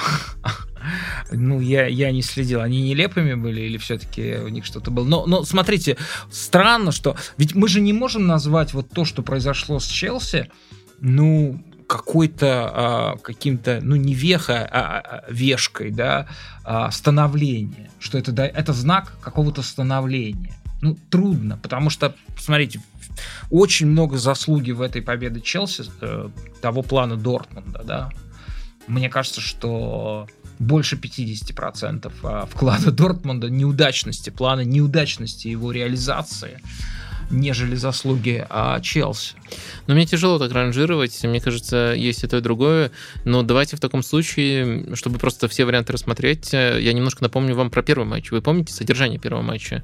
Э, не исход, исход 1-0 Дортмунд выиграл, а вот именно содержание, ведь у Челси намного больше моментов было. Кобель, которого не было как раз-таки во втором тайме. Может быть, еще один важный фактор. Может Основной быть, он, вратарь Дортмунда. Да, потащил бы в этом сезоне, он прямо очень хорош на самом деле.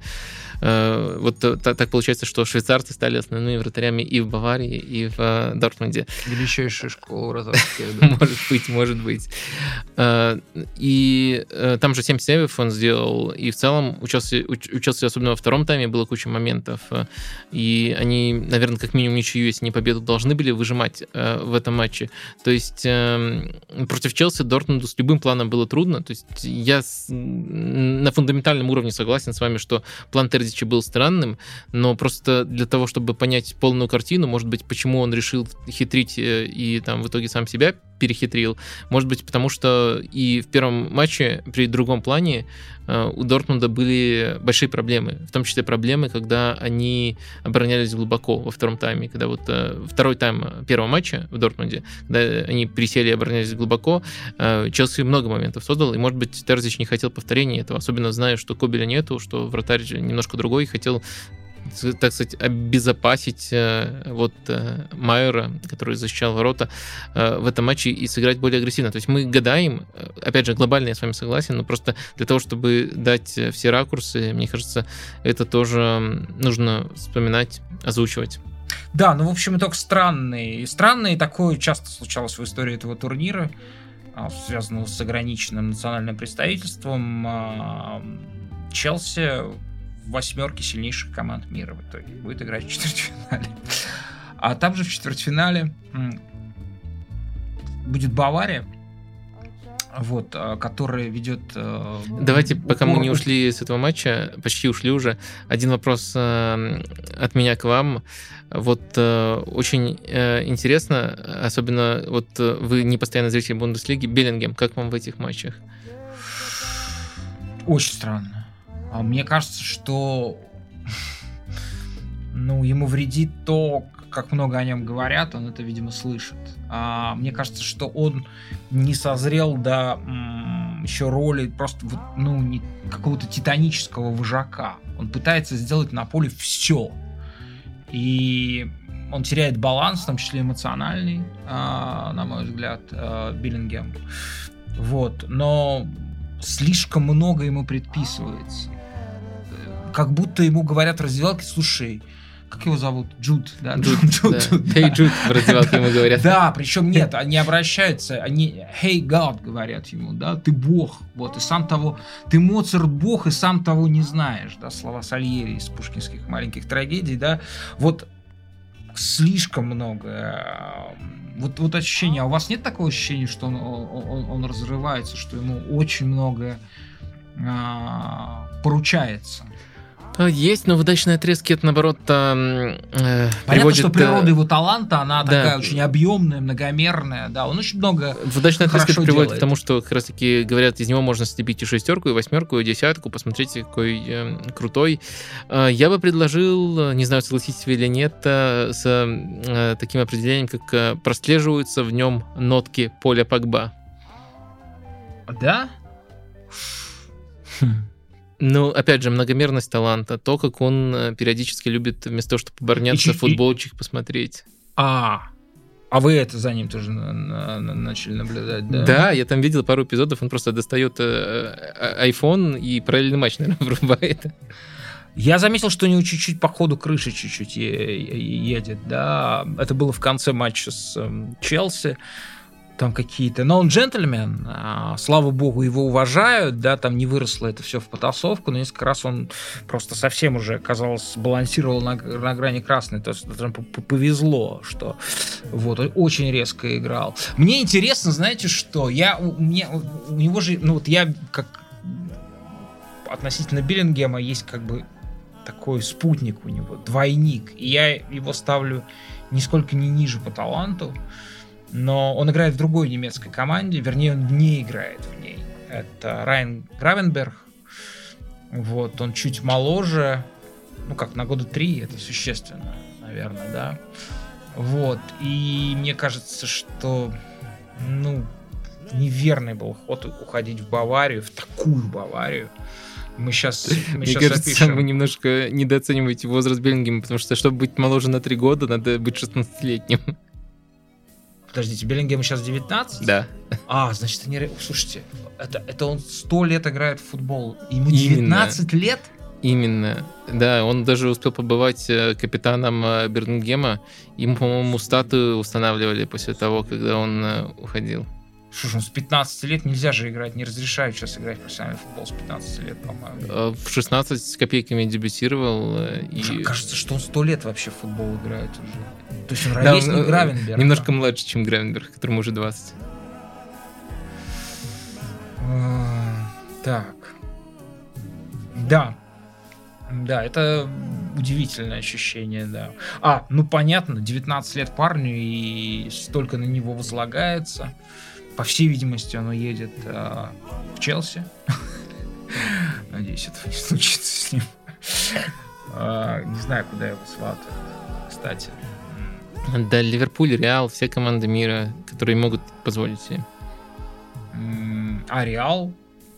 Это вместо кого? Кто там собирается заканчивать играть, я не понимаю. Да, действительно, кто? На самом деле, по-моему, с Тони Кроссом до сих пор вопрос э, подвешен. То есть он прямо э, публично говорил, что собирается завершать карьеру, но не, не, не говорил потом обратного. При, том, что 34, по-моему. Э, при том, что играет он в этом сезоне хорошо. Прям даже по своим меркам хорошо. Ну, давайте перейдем к команде Райана Гравенберга.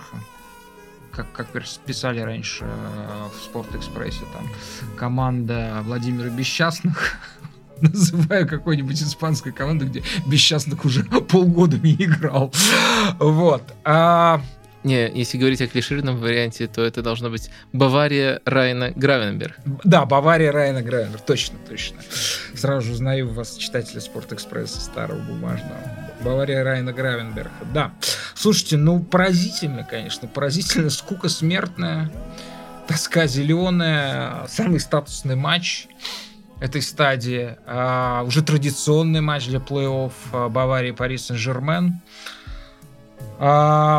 знаете, я, я скажу так. А, мы когда с вами обсуждали, собственно, в предыдущем подкасте, я, я, я, я говорил, что ну, как бы у Парижа есть только один шанс. А, это, это просто вот сыграть в концовку первого тайма, рискуя всем. На первого матча рискуя всем.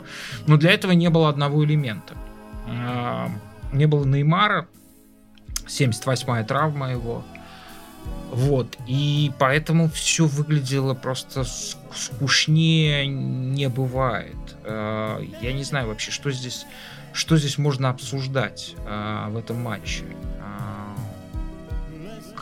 ну, на, ваш взгляд. Ну, давайте я предложу концепцию для обсуждения, вы либо присоединитесь, либо оппонируете. Мне кажется, тут можно обсуждать, эм, с одной стороны, эм, скажем так, локально посочувствовать Галтье, с другой стороны, эм, ужаснуться, насколько плохо управляется ПСЖ как клуб. Я сейчас, конечно же, говорю о замкнутом круге, в который попал Галтье как тренер. Э, по сути, он экспериментальным путем в этом сезоне выяснил, что лучше всего его команда балансируется, когда э, есть базис с тремя центральными защитниками, э, и там, понятное дело, Хакими, Мендеш, очень объемные латерали на флангах. Это позволяет выглядеть ПСЖ более-менее цельно, дает им такой ну, адекватный... Ну, иллюзия шанс... цельности иногда возникает, да. Я бы сказал, что если вот э, все было бы оптимально, и в таком сочетании у ПСЖ был какой-то адекватный шанс на успех против сильных команд, включая Баварии. Э, сейчас оптимальных обстоятельств не было, но в оптимальной среде, наверное, вот у того ПСЖ, который был на старте, там и с Неймаром, и с этой схемой, и с исполнителями нетравмированными, этот шанс был бы. Но мы потом смотрим, какие есть инструменты для того, чтобы эту схему воплощать, и видим, что у Парижа номинальных центральных защитников только трое. Э, Рамос, Маркинес и Кимпембе. Кимпембе травмировался до конца сезона. Э, из э, вынужденных вариантов есть Мукель и Данилу Пирейра. Один опорник, другой правый защитник. И ну, это... Ну, Пирейра неплохо выглядит в этой роли. Да. И ваш любимчик. И это общая конфигурация перед сезоном. Проблема была, очевидно, до сезона. И в этом матче, по этой зоне, э, э, которая, как мы видим, для Галтье настолько важна, что он готов, чтобы сохранить этот базис даже 17-летнего э, чувака выпускать, который дебютирует... 16 по-моему, 17 ему. Ну, не суть важно, действительно, очень молодой парень. Да, с двойной фамилией одна из частей называется Эмери. Нет, нет, нет. Наверное. Э, я про центрального защитника, который в перерыве вышел. Сейчас, э, э, секунду. Я даже этого не заметил. Э, вместо Мукели. Мукели просто и Маркинец, и Мукели э, сломались. Мукели замели, заменили... 9 минут он сыграл. 9 минут, гениально. Э, я даже не заметил. Тоже черный парень вышел, да? А я, я как-то просто для меня не... Это событие прошло совершенно незамеченным. Бит, бит, ше, Шиабу, Битшабу, вот. Битшабу, окей. Да, 17-летний паренек вышел в центр защиты. И вот с таким ресурсом нужно задумку, которая единственную рабочую задумку, которую он нащупал, ему приходится э, реализовывать. Да, и там э, плюс плюс э, в, в составе команды три самых популярных футболиста мира на данный и, момент. С одной стороны, мне самому как-то смешно вот это нытье разводить про то, что ПСЖ, посмотрите, ПСЖ игроков не хватает. А с другой стороны, скамейка. адекватно вот э, посмотреть конкретную позицию, важную для задумки Галтье позицию. И действительно игроков не хватает. Это не, не, не выдуманная кем-то проблема. Это вы имели в виду, когда говорили, что футбол выздоровел? Ведь э, это же вынуждено не потому, что деньги кончились, а потому что, условно говоря, их... Ну, они ходят под э, там очень на тонкого под этой самой палицей, гильотиной или что там им светит, под дисквалификацией. Да так я получается. Не, я не говорил точно, что футбол выздоровел. Э, Говорили я, я, в начале самого. Я, я говорил, что он не, не находится в рецессии. Я говорил, что с финансовой точки зрения он в своем пиковом состоянии находится, а не в рецессии, на мой взгляд. Э, но это не означает, что э, он выздоровел, и не факт, что ограничение ПСЖ — это то, что поможет футболу выздороветь с финансовой точки зрения. Но а мы тогда говорим ограничение — это же причина того, почему так несбалансированно выглядит, что с одной стороны вот это вот абсолютное три золотых изваяния, даже не знаю, там платиновых, да, вот, э, собственно, сегодняшнее представление обывательское о футболе это, собственно, Пари Сен-Жермен. А, и три, три, три вот этих богатыря, да, и с другой стороны, ну, просто дыры там на заднице, да, ну, буквально, да, на заднице, если защита уподобит заднице.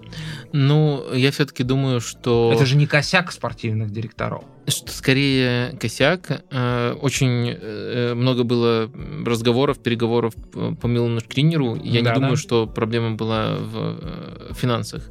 Проблема была скорее в том, что Интер очень сильно не хотел его отпускать. Так что мне, мне кажется, что это скорее изъяны при комплектовании состава. Во-первых, ставка вот четкая, что нужен конкретный игрок, а не кто-то либо, а не кто-либо другой. Некоторые клубы так делают. Иногда это, кстати, даже позитивно влияет на команду в долгосрочной перспективе. Э, и в итоге решили входить и в первую часть сезона без дополнительного игрока на этой позиции, ну и во вторую. считаете, что если бы Шкринер был бы в этой тройке, а это выглядело бы как-то более обнадеживающе а, история с Баварии. Я не думаю, я думаю, ну, да, во-первых, Неймар, да, выглядело ясно. бы обнадеживающе, но не просто вот э, мы перенесли э, Шкринера, вот там телепортировали буквально из Милана в Мюнхен, и он играет этот матч за э, ПСЖ. Если бы он там долгосрочно был, то, скорее всего, другая нагрузка пришлась бы на других игроков, возможно, они не поломались бы, и абсолютно другое вот распределение. И, возможно, смог бы весь сезон использовать Галтье свою схему, которую, которая у него лучше всего получалось, а не периодически от нее отказываться. Мы просто другую команду наблюдали, уже даже если бы плюс одна опция появилась на этих э, позициях. Так что мне кажется, это не напрямую, что Шкринер, давайте ему поклонимся, он наш спаситель. Это просто важная единичка, на вот этой вот в, в этой э, позиции. И она бы где-то разгрузила других, э, где-то добавила бы команде сыгранности, потому что была бы одна, одна схема, а не постоянные поиски. Я думаю, да, это оказало бы значимое влияние. Опять же, я это назвал чуть ранее адекватным шансом на успех. Адекватный шанс на успех не говорит о том, что ты обязательно пройдешь Баварию. Просто сейчас был неадекватный шанс на успех, практически его не было. А так был бы более адекватный шанс на, на успех. Я бы вот в таких э, формулировках описывал. Что вот у меня есть тут некоторая доля сочувствия тому, тому что получил Галтье, э, как комплектуется эта команда. Но я отлично понимаю, что есть гол-аргумент. Посмотрите, там вот такие игроки так хорошо у меня в FIFA играют. Э, поэтому надо выносить всех, включая Баварию. Да, ну и можно посочувствовать Марко Верати. Наверное, и потому, о, о чем вы говорили, и потому что не было Неймара. В общем, это, наверное, была одна из самых тяжелых одним из самых тяжелых матчей Верати в карьере, потому что ну, прекрасно разобрал а, Юлиан Нагельсман ситуацию в Париже, и очень здорово Бавария подготовилась по игре а, по игре с Верати у него не было вообще. Ну, мы знаем, что он, возможно, сильнейший в мире игрок по игре под прессингом, он может выходить из немыслимых ситуаций, но тут он постоянно терял мяч, насколько здорово Бавария отработала вот игру по Верати, как правило, его там два, а иногда три сразу же окружала, да, и как закончился 1-0 или 2-0, я уже не помню. У меня осталось 2-0. ощущение, да, 2-0. У меня осталось ощущение, я не помню даже счет, у меня осталось ощущение, что а, даже счета не было, просто такие показательные выступления, где вот одна прекрасная, органически э, собранная команда, и вторая абсолютно не, неорганичная команда.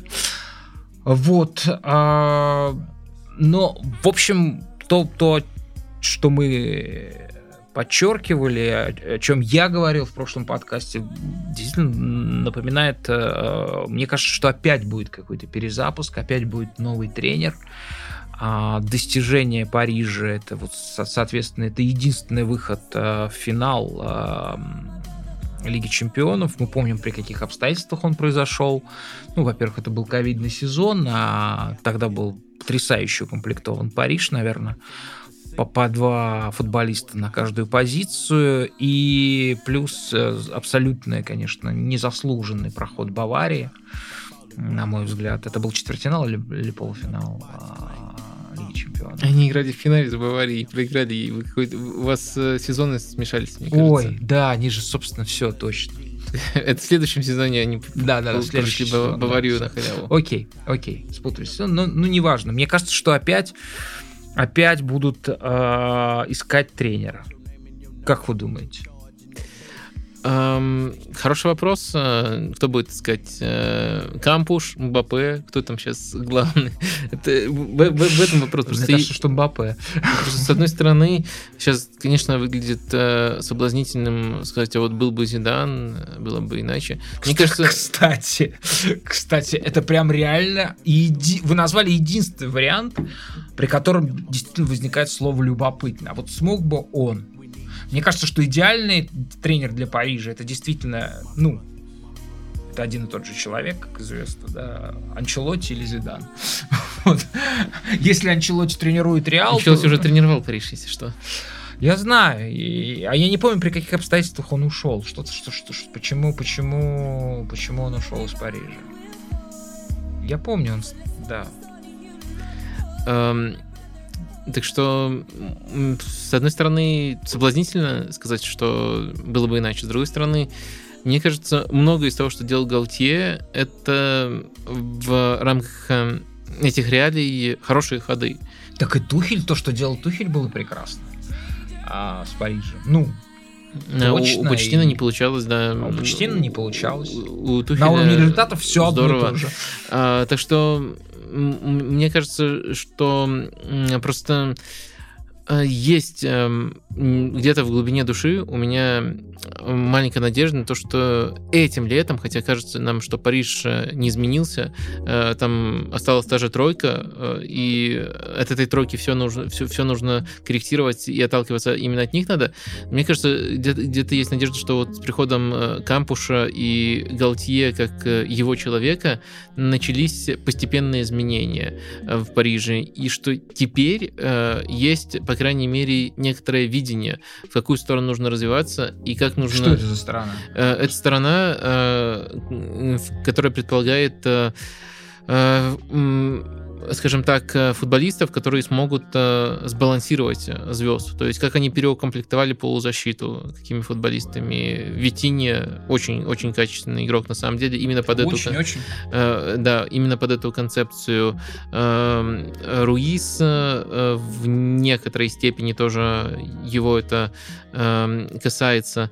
Ну, Верати, понятное дело, был э, и ранее не знаю, тут а, надо ли сюда Ренату Санчеша относить. Я думаю, это скорее, хоть и известный игрок... В состоянии. Хоть известный игрок в, для в Лиле он был тренера.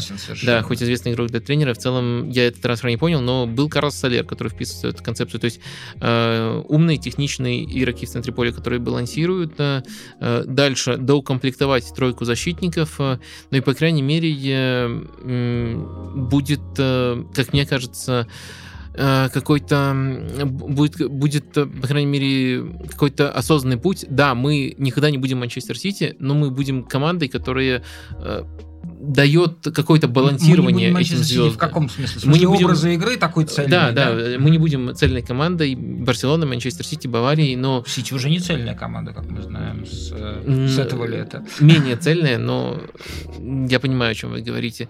То есть э, вот такое, такое видение, оно где-то отдаленно прослеживается, но, э, во-первых, это может быть просто из категории «а нет, показалось», во-вторых, э, оно, например, на одном этапе еще до чемпионата мира разрушилось, а то, чтобы Мбаппе просто вышел и сказал «а я хочу играть на другой позиции». Мне удобнее играть, когда есть фиксированный нападающий, когда вот Жиру в сборной Франции мне помогает. Я хочу ближе к левому флангу действовать. И, блин, ты думал, как это сбалансировать на уровне теории, а на уровне практики это тебе разбивается хотелки в этот раз с МБП, потом Неймара, а потом и Месси еще подключится. Э, поэтому это очень такой шаткий план, но шаткий план, если мы говорим о плане именно на уровне руководства клуба, это, наверное, все равно лучше, чем отсутствие этого плана. Поэтому если я как бы все еще сохраняю веру в то, что этот план существует у кампуша, тогда, э, наверное, Галтье можно оставлять и не искать нового тренера. Но это, конечно, ход будет, за который очень сильно достанется от болельщиков, от прессы, от всех. Вот, а, да, да, здесь а, я в прошлом, в, прошлом, в, прошлом, в прошлом эфире сравнил а, ПСЖ с советским а, российским хоккеем, который, соответственно, живет, а, его цикл распределяется в зависимости от того, как сборная России провела короткий турнир, в частности, Олимпиаду, да, там, где 5 или 6 матчей играют, да, вот, и в зависимости от этого меняется бесконечно курс программы развития и так далее. Это выглядит абсурдно, когда просто там какой-то какой один турнир, пусть и самый престижный, да, в котором играет национальная команда, определяет, собственно, самочувствие и вообще жизнь огромного организма. И вот здесь а, можно еще сравнить, знаете, Париж, это будет, может быть, еще точнее, а, сравнить с театром, с большим театром, не обязательно с московским, хотя московский тоже здесь точно как пример, имеется в виду большой оперный театр, где ты живешь в ситуации, когда полно людей, которые просто покупают билеты. Это же большой театр. Это же Щелкунчик. Это же спящая красавица. Идем, идем, Машенька, идем, Петя. Вот. Кстати, это же жопа Данил Перейры. Да, на, на сцене. Вот. А, и как бы, да, вот, вот, вот такой критерий, когда ты как бы живешь, вот есть публика, такая немножко инфантилизированная, да, а можно говорить, что аудитория Парижа, они сами на это нарвались, она очень инфантильная, если взять мировую, да, потому что там играют просто, ну да, понятно, самые узнаваемые игроки мира. Вот, и в этой ситуации как бы очень часто возникает стагнация того, что называется художественной политикой. Ну, собственно, движение, да, развитие, оно, оно нет. Ну, просто, ну, господи, ну, делаем, да делаем классику, делаем классику. А, идеалом является а, некий баланс между пониманием того статуса, который есть у театра, и а, пониманием запроса аудитории, и это с одной стороны. А с другой стороны, все-таки экспертиза, понимание того, что главный, главным этот театр сделали какие-то реальные достижения, развитие, да. И, как правило, это, про, э, э, это, эта сложная дилемма, она решается при помощи экспертного совета, который определяет, насколько художественный руководитель театра, в данном случае тренер, да, Галтье, он соответствует и статусу, и запросам э, э, этого театра. И вот здесь у меня большие сомнения, есть ли такой экспертный совет. Кто входит а, в этот экспертный совет, чтобы сказать, слушайте, Галтье правильно, а, правильно дело делает, он, он понимает, как, каким курсом идти, нужно дать ему еще один год. Вот у меня есть сомнения, есть ли такой совет там, в Париже. Есть ли стол, за которым больше одного или двух или трех мнений. Ну, Насер Аль-Хилафи, его брат, я думаю, они рьяно спорят. Насер говорит одно, а потом... Ну, значит, значит, тогда ничего не будет, значит, опять... Э, не, ну, Луиш Кампуш, у него же даже роль советника. А, советника? А, ну... А, то есть у него помимо спортивного директора еще роль советника. По-моему, у него функция спортивного директора, но как-то официально это называется, что он со- советник клубов, он советник Сельты, кроме ПСЖ, и, соответственно, в ПСЖ тоже такие услуги а, оказывает. Но, может быть, э, он называется спортивным директором, но функции определенно такие у него присутствуют. Ну что, давайте двинемся к матчу, может быть, еще более скучному. У меня по Баварии да. несколько вопросов да, да. к вам. Во-первых, эм, вас впечатлило то, как э, Нагельсман сдержал МБП? Потому что в первом матче это все-таки было проблемой и казалось чуть ли не единственным путем для ПСЖ, как вернуться в этот матч. Конечно, это не персонально под, под эту игру, уже несколько игр так играет. Но... А расскажите, потому что мне кажется, что сдерживание БАП, оно было связано с тем, как прессинговал. Оно происходило не, не, не в той зоне, где пас Мбаппе, условно, да. Хотя вот этот парень, с сербской фамилией, я не знаю, он немец, э, серб. Станишич. Вот, да, Станишич, да, он, он очень сильно э, сыграл. Э, мне кажется, что сдерживание БП происходило на другом половине поля. Э, ну, как бы мне кажется, что то, как Бавария связывала э, прессингом Париж, как она не давала развиваться. Опять же, я упомянул как они играли против Феррати. И мне кажется, что вот эта игра против Феррати это и было сдерживанием Бапы. А вы увидели непосредственно а, что-то еще связанное с контактом с Бапе, так скажем. Ну, мне кажется, тут несколько факторов. Станишев, если что, коренной мюнхенец, на всякий случай. Наверное, хорватские корни у него есть, но вообще он и даже по месту рождения э, мюнхенец. Э, да. Э, так вот, э, Станишевич ведь вышел в этом матче и в последних матчах, где тоже была очень явная контратакующая угроза, на месте, где многие предпочитают видеть Канцелу. И это ход явно под нейтрализацию, под игру на пространстве, потому что в момент потери тоже была дополнительная опция, и по то, чтобы даже когда ты разыгрываешь, у тебя было, грубо говоря, три центральных защитника. Вот в стадии розыгрыша. Там Делихт, Памекано и Станишевич, они оставались как три центральных защитника. И э, если ты теряешь мяч, э, то есть вот такая дополнительная постраховка. И э, если, э, если в позиционной обороне э, МБП нужно противостоять, тоже Станишевич и Памекано эти функции между Это с, с, позиционная оборона с, очень с, с собой э, делили. Э, мне кажется, что тут несколько аспектов сыграла роль. Первое, то, что умышленный ход вот в зону МБП насытить, во-первых, во-первых, игроком, который лучше э, всех остальных э, может его сдерживать на скорости, потому что под персональные дуэли оппонент МБП это Упамекано. В первом матче тоже так было, там специально Нагельсман туда организовывал, но не всегда получалось, даже у Упамекано сдержать МБП.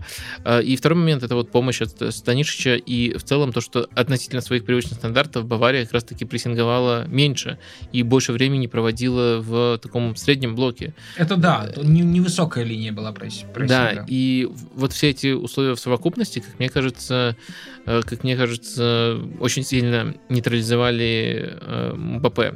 Второй вопрос, э, что-то хотели... А также, а также то, о чем, собственно, и жаловался Мбаппе, что лучше, лучше левее держаться. Если был бы Неймар, ему бы все-таки было бы легче, чем в, в такой конфигурации, когда ему постоянно приходилось в центр смещаться. Второй вопрос Кимих. По-моему, его влияние просто зашкаливает. Э, да. Гений. конечно. Ну, слушайте, ну, не будем разбрасываться. Да нет, ну, слушайте, чудесное... Я не понимаю, что там в Германии происходит. Они, они, они специально отдают очки, чтобы развлекаться, что ли, или там, не знаю, реализация какая-нибудь э, чудовищная. В общем, Бавария, мне кажется... Мне просто кажется, что Кимих, почему я так его ярко обозвал, это загадка, которую Париж э, не решил вообще ни в одном матче, и чуть ли не главная причина, почему игровое преимущество почти всегда было у Баварии. Потому что в первом матче Бавария, э, он получал свободу, никто против него не играл, там Неймар, наверное, мог формально эту работу проделывать, но на деле никто не проделывал. Э, он пользовался этой халтуркой и поэтому направлял атаки, поэтому Бавария так уверенно там раскатывала, доминировала с фланга на фланг. А каким ловится решение? В принципе, мне кажется, что там а есть вот... только один игрок, который персонально может с ним играть, это, это Вератти. Вот, но он почему-то не играл с ним персонально. Ну, он не персонально, он выдвигался на него. Но проблема в том, что во втором матче, когда Верати старался выдвигаться на Кимиха, э, сразу же образовывалась э, дыра в опорной зоне у Парижа. Э, то есть там Мусиала, Мюллер получали это пространство. По сути, против кучи игроков Баварии оставались только Витиния и Фабин Руис. И хорошего пути решения в условиях, когда ты не можешь попросить нападающего присматривать за Кимихом, нету. И когда на Кимиха выдвигался игрок, Кимих этим пользовался, он, по сути, выманивал его на себя и потом отдавал эту свободную зону. И когда игрок не выдвигался, Кимих тогда направлял в нужную зону атаку, э, он и под давлением хорошо играет, и когда ему предоставляют свободу, и из глубины еще самостоятельно созидать может. Просто вот в этом матче, мне кажется, если уйти от там глобальных проблем, почему там одна команда э, реализовала свой потенциал, а другая даже не имела шансов реализовать, еще была вот индивидуальная проблема, как сдержать Кимиха, и даже даже теоретического ответа Париж э, не предоставил, и поэтому Кимих был просто феноменальным. Да. А ну, Последнее, хорошо. что я хотел да. уточнить по Баварии, проговорить, вернее, э, до сих пор 8 побед. Они играли Интер, э, Барселона и ПСЖ, и пока все победы в Лиге Чемпионов. А кто-нибудь шел в таком графике вообще в Лиге Чемпионов? Сходу не припоминаю, сходу не припоминаю, но и тут вопрос о том, фаворит ли да, он мы, мы, мы, соответственно, подтверждаем все, все, все, все, о чем мы говорили до чемпионата мира. Мы подтверждаем относительно того, кто сейчас выглядит самым убедительным образом. Единственное, что это вопрос на полях. Мне кажется, что это не влияет на самочувствие команды, но у меня вызывает удивление то состояние, в котором находится Лерой Сане он выглядит немножко, как, так скажем, разобранным, да, каким- каким-то немножко растерянным. Он вроде делает то, что делает обычно, но как-то феноменально неудачлив а, в финальной стадии атаки, в завершении. Ну, мне кажется, тут еще важный аспект, что у Баварии себе фигней заниматься могут позволить не только Сане, но еще и Гнабри, и Мане, и все равно будут Мусиала и Каман, которые там, или если мы говорим о функциях Дэвис, которые эту работу все равно э, проделают. Э, то есть... Э, а вам эм, не кажется, кстати, вот что Санне, он не очень хорошо чувствует себя в условиях такой э, конкуренции, жесточайшей? Ну, ну когда просто так, так, такая россыпь исполнителей а, в передней линии. Но когда он прям в сильно других условиях пребывал.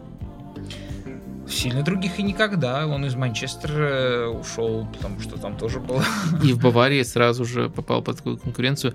Э, с одной стороны, мне тяжело оценивать, скажем так, психологическую устойчивость игрока, но если относиться к этому как к, скажем так, количеству возможных позиций, на которых он может себя проявлять, то конкуренция не должна ему мешать. То есть он может на абсолютно разных. Здесь он вообще нападающим вышел на, на концовочку.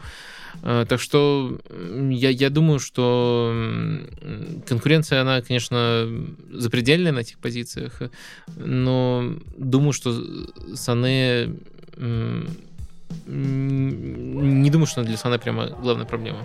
Ну хорошо, давайте теперь э, наконец перейдем к матчу, который был, возможно, еще, так скажем, в пересказе основных событий еще скучнее, чем ответный матч э, Бавария-ПСЖ, но, на мой взгляд, все-таки содержательнее. Это Тоттенхэм-Милан.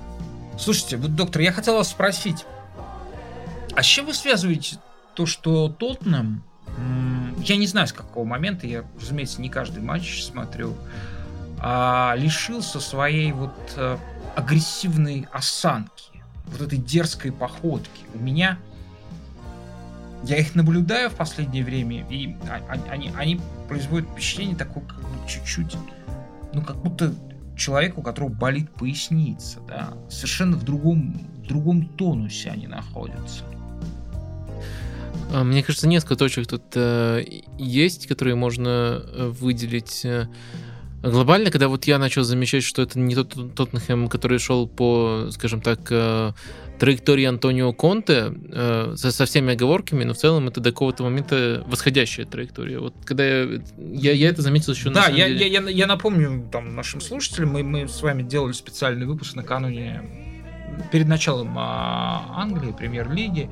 И, ну, я сделал такой, ну, не безумный, ну, не, немножко такой читерский прогноз. Я поставил Тоттенхэм на второе место по итогам этого сезона а, выше, выше Сити. На первое поставил Ливерпуль. Вот. А, и я именно из этого исходил. Я, я прям был, я, я думал, это то самое. Оно закончится в конце этого сезона, в смысле, с этим сезоном закончится, но это то самое контовское, да. Да, я тоже это перед началом сезона не мог предвидеть. Э, э, из-за конкуренции я так высоко э, не, не был готов поставить Тоттенхэм. Я стоял выше Ливерпуль, так что у каждого свои грехи. Но в любом случае, я не думал, что так быстро закончится. Но уже в первой части сезона, даже когда вроде как состав был ну, приятным глазу, то есть все главные на месте, я заметил, что Тоттенхэм хуже обороняется позиционно. То есть базисом футбола Антонио Конта в принципе и футбол Антонио Конта на первом этапе в Тоттенхэме было то, что они могут очень здорово пережидать давление и ловить на переходных э, эпизодах. Понятное дело, в стадии там, игры под чужим прессингом, в стадии игры в позиционной атаке некоторые приемы тоже были, некоторые из них даже интересными были, но э, то, что удалось наладить очень быстро, это качественная организация игры в позиционной обороне и переход... игра в переходных эпизодах э, Сон, Кейн, э, Кулусевский еще во второй части прошлого сезона. А вот, как мне кажется, соперники стали лучше понимать, как использовать разрыв, который появляется у Тоттенхэма в позиционной защите. На самом деле Кейн и Сон, может быть, не потому, что они лентяи, а потому что Конте всегда хотел видеть их в более высоких, более агрессивных позициях, но они сильно не дорабатывали, и соперники все лучше и лучше начали это использовать. И в итоге разрушился базис этого футбола. То есть, когда ты не можешь гарантировать э, надежную оборону позиционную, э, контратаки уже тебе не дают такой выгоды, как э, когда вот это все, по сути, складывается только в твою пользу. Когда это складывается, в, когда превращается это в двустороннюю улицу, становится намного труднее, и огромный объем работы ложится на центральных защитников с которыми проблемы в этом сезоне, и особенно на пару Хейберг-Бентанкур. И это подводит нас к второму моменту. Э, мне кажется, когда из этой пары выбыл Бентанкур, он травмирован, по-моему, до конца сезона прямо не сыграет уже. Э, это вот вторая такая поворотная точка, когда мне, мне показалось, что все совсем плохо. Внутри этого рисунка я просто вот стараюсь найти точки, когда Тоттенхэм утратил свое лицо, потому что внутри рисунка можно разные вещи там приводить, разные аргументы. Там, ну, понятное дело, э, Сон во всех смыслах э, не похож на себя в этом сезоне и не показывает привычного уровня игры, и не залетают у него так обычно залетает, поскольку это прямо такой э, давний, давний хорошо известный читер, как он оверперформит, как он реализует неочевидные моменты. Сейчас нет у него ни того, ни другого. Это локальная проблема, безусловно. Э, но если говорить глобально, то вот, мне кажется, вот этот элемент, то, как соперники начали немножко по-другому с ними играть, и то, как Тоттенхэм в этих условиях э, потерялся, и если ты вынужден играть в таких условиях, то возрастает вероятность, что тебе нужно чаще оказываться в позиции догоняющего, Э, то есть, э, скажем так, пропорции э, времени в, равном, с равным счетом или с преимущественным счете, и когда ты отстаешь, они меняются. И это сильно влияет на наше восприятие команды.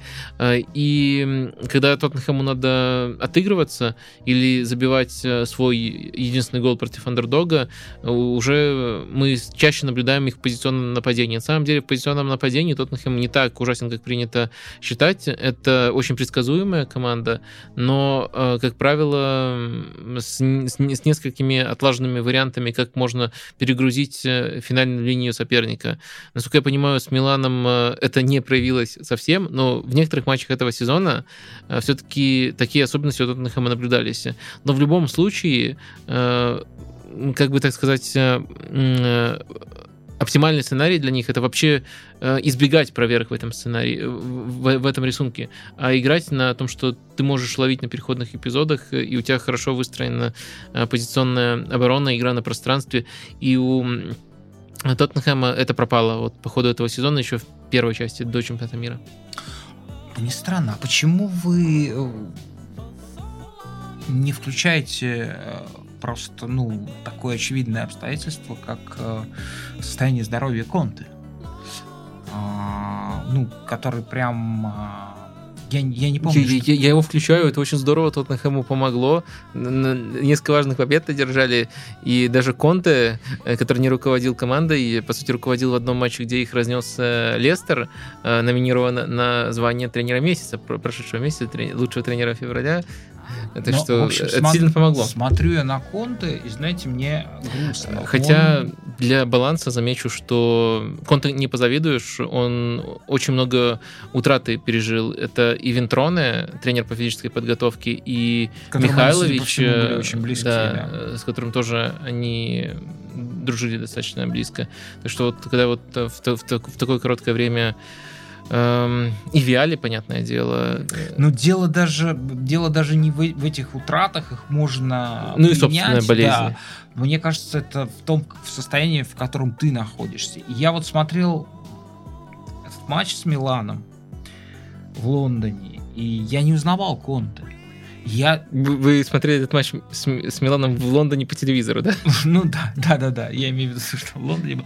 А, я не узнавал Конте, и я теперь понимаю, насколько вот все, что нам кажется э, внешним антуражем, когда он буквально просто своими руками, как два провода, соединяет атаку, показывает там куда пальцем, оспа- каж- на каждое решение судьи отзывается прыжками какими-то, да, он сейчас совершенно не в этом тонусе. И мы, я, я понимаю, что этот, насколько этот тонус его, вот это вот идеальное состояние, насколько это влияло на команду.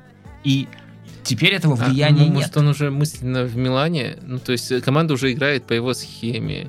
У, у команды тоже определенная проблема в этом сезоне есть. Может, он уже договорился там и похлопал в конце. Нет, нет. Милане в том, который был, который приехал к нему в гости. Да, в, в начале нового сезона новая команда. Нет? Нет, слушайте, на самом деле э, это не, не так весело, потому что показывает всю конечность э, человеческого ресурса. А, похоже, что-то, ну, ну, вот такое ощущение, что что-то в нем перегорело. И вот это вот горение, которое в нем было, да, оно настолько а, делало все вот эти вот его умозрительные построения, которые мы так отмечали, да, видимо, они, оно настолько их одушевляло и делало действенными, а теперь нет. Понимаете, это был вот буквально матч, э, я был полное ощущение, что я смотрю продолжение матча, прошу прощения, Бавария ПСЖ. При всей, там не было Мбаппе, никого, хотя Кейн, ну, можно. В, чё- в чем-то нет, конечно же нет. А скорее Сона можно сравнивать с Мбаппе, типологию Дара. Вот. Абсолютный при счете 0-0, абсолютное ощущение, что вообще счет ничего не значит, одна команда просто идеально контролирует другую. А, не знаю, а, Милан попал в турбуленцию. а, в начале этого сезона были а, разгромы. Лацио проиграли 0-4. Там еще был какой-то сумасшедший, я не помню, кому они проиграли 2-5 на своем поле. Эмполи, по-моему, да? Какое-то сумасшедшее было поражение Сосуоло, по-моему. или Сосуоло. Вот. А, казалось бы, что изменилось? А, Перешли на а, три защитника. Причем первый переход был ужасно неудачный, там были как бы просто такие очевидные методологические ошибки. Вот. Перешли на три защитника. Говорите И- прямо. Играл Габи, а не Тшау. Да. Для меня он Чао. Мне кажется, Чао, что это супер. Чао. Он, он- он- вот он, соответственно, он, он фактически в этом матче Чао сделал Кейну, который в конечном счете один раз выиграл у него единоборство и чуть не забил в конце. Но дело в том, что еще один элемент появился, и он важнее даже этого высоченного атлетичного парня, готового на самом деле, кл- классного защитника мирового уровня, как кажется. Это Майк Миньян. И, ну, он вытащил этот удар. Это не самый большой подвиг в его жизни был. Ну, ну насколько как бы появление одного элемента, насколько вообще э, просто сделала команду другой. А, зная, что стоит в воротах Майк, а, Милан чувствует себя настолько спокойно, и он может быть настолько разным. Меня больше всего в Милане потрясло, что в каждой фазе игры против Тоттенема он выглядел очень осознанно. Но самое главное, в переходы от одной фазы к другой форме игры, да, они тоже выглядели осознанными. Они никак не были связаны с тем, что счет там менялся, он не менялся до самого финала практически. А ничего там не было, никакого давления со стороны Тоттенхэма, да, то есть как бы Билан переключался, переключал э, скорость, интенсивность, э, тип ведения игры, как, как очень умная какая-то машина, которая вот сейчас нужно на холостом ходу, там на каком-то электрическом заводе, здесь на бензиновом, да. Вообще, я бы сказал, что Милан сейчас выглядит одной из лучших оборонительных. Э, э, ну, то есть мы помним, что Милан не был феерической командой даже в своем чемпионском сезоне. Вот. А с переходом на эту систему понятно, что он даже вот те там искры, а, они, они ушли, но это прям выглядит как абсолютный процессор. На мой взгляд, это одна из лучших а, оборонительных систем мира. Мира. Вот сейчас э, Милан. Подождите, вы говорите про команду Милан, либо про 3-4-2-1, там 3-4-3 как систему? Нет, я говорю про, про Милан как команду, естественно, определенным образом сформованную, да, то есть, ну, там, что касается системы, то там переход в зависимости от того, в какой они фазе находятся, они переходя в атаку, они играли как бы в четыре защитника. Кулулу а, на фланг уходил, да, а, вот. Поэтому, но вот в каждой э, в каждой своей фазе игры, в высоком прессинге, в среднем блоке, во владении даже, Милан выглядит просто очень хорошо. Ну, вот мне кажется, тут главное, что смущает, это то, что э, мало кто проверял этот Милан, чтобы такие ярлыки вешать. И Ферентина проверила, и абсолютно по делу, по-моему, буквально вот э, э, в эти выходные Милан переиграла. Ну, слушайте, Фиорентина вообще лучшая команда Италии. Чего ж там после Неаполя. Вот. Э, ну, местами. Милан же был только что супер оборонительной командой всего мира. Или Кто? Нет? Ну, Милан уже назвали какой-то... Э, э, да, да, именно оборонительность. Э, да, нет, ну... Механизмом, э, выделяющимся там на фоне всего, всего мира. Слушайте, ну, я не знаю, ну, мне кажется, что, во-первых, э, Фиорентина абсолютно выдающийся матч провела, вот. И а... вообще я еще не понимаю, как выдающимся механизмом может быть команда, в которой есть Ляо. То есть Ляо это ну, почти Месси уже. И до таких... Э, и это не комплимент был. Да я понимаю, для вас хуже игрока в истории футбола не было, чем Месси. Вот. А, ведь с точки, же, ведь, зрения ведь того, как обороняется. Но не просто, может сделать даже 30 что, приседаний с, с блином 20 килограммов. Да. Что позволено Месси, не позволено всяким там португальцам. Поэтому Ляо все-таки... Он, кстати, был страшно недоволен собой, что он не забил в этом матче возможностей было у Милана. Он все время ходил в окрестностях гола очень долго. А, ну, в общем, вам, вам кажется сомнительным а, мои, мои комплименты. Не, не тот фон. Вот, вот Фиорентина, да, мы понимаем. Мне кажется, во-первых, да, не тот фон. Тоттенхэм все равно, наверное, главное испытание, которое у них было... Я сильно Дру... удивлюсь, если Тоттенхэм останется в четверке. То есть это будет супер сенсация. Друг... Другие сильные испытания, там, э, Интер и Ферентина, они не очень хорошо прошли с этой схемой. Э, и в итоге, что у нас получается? Я согласен, что на фоне того кризиса, который был, это хорошее решение.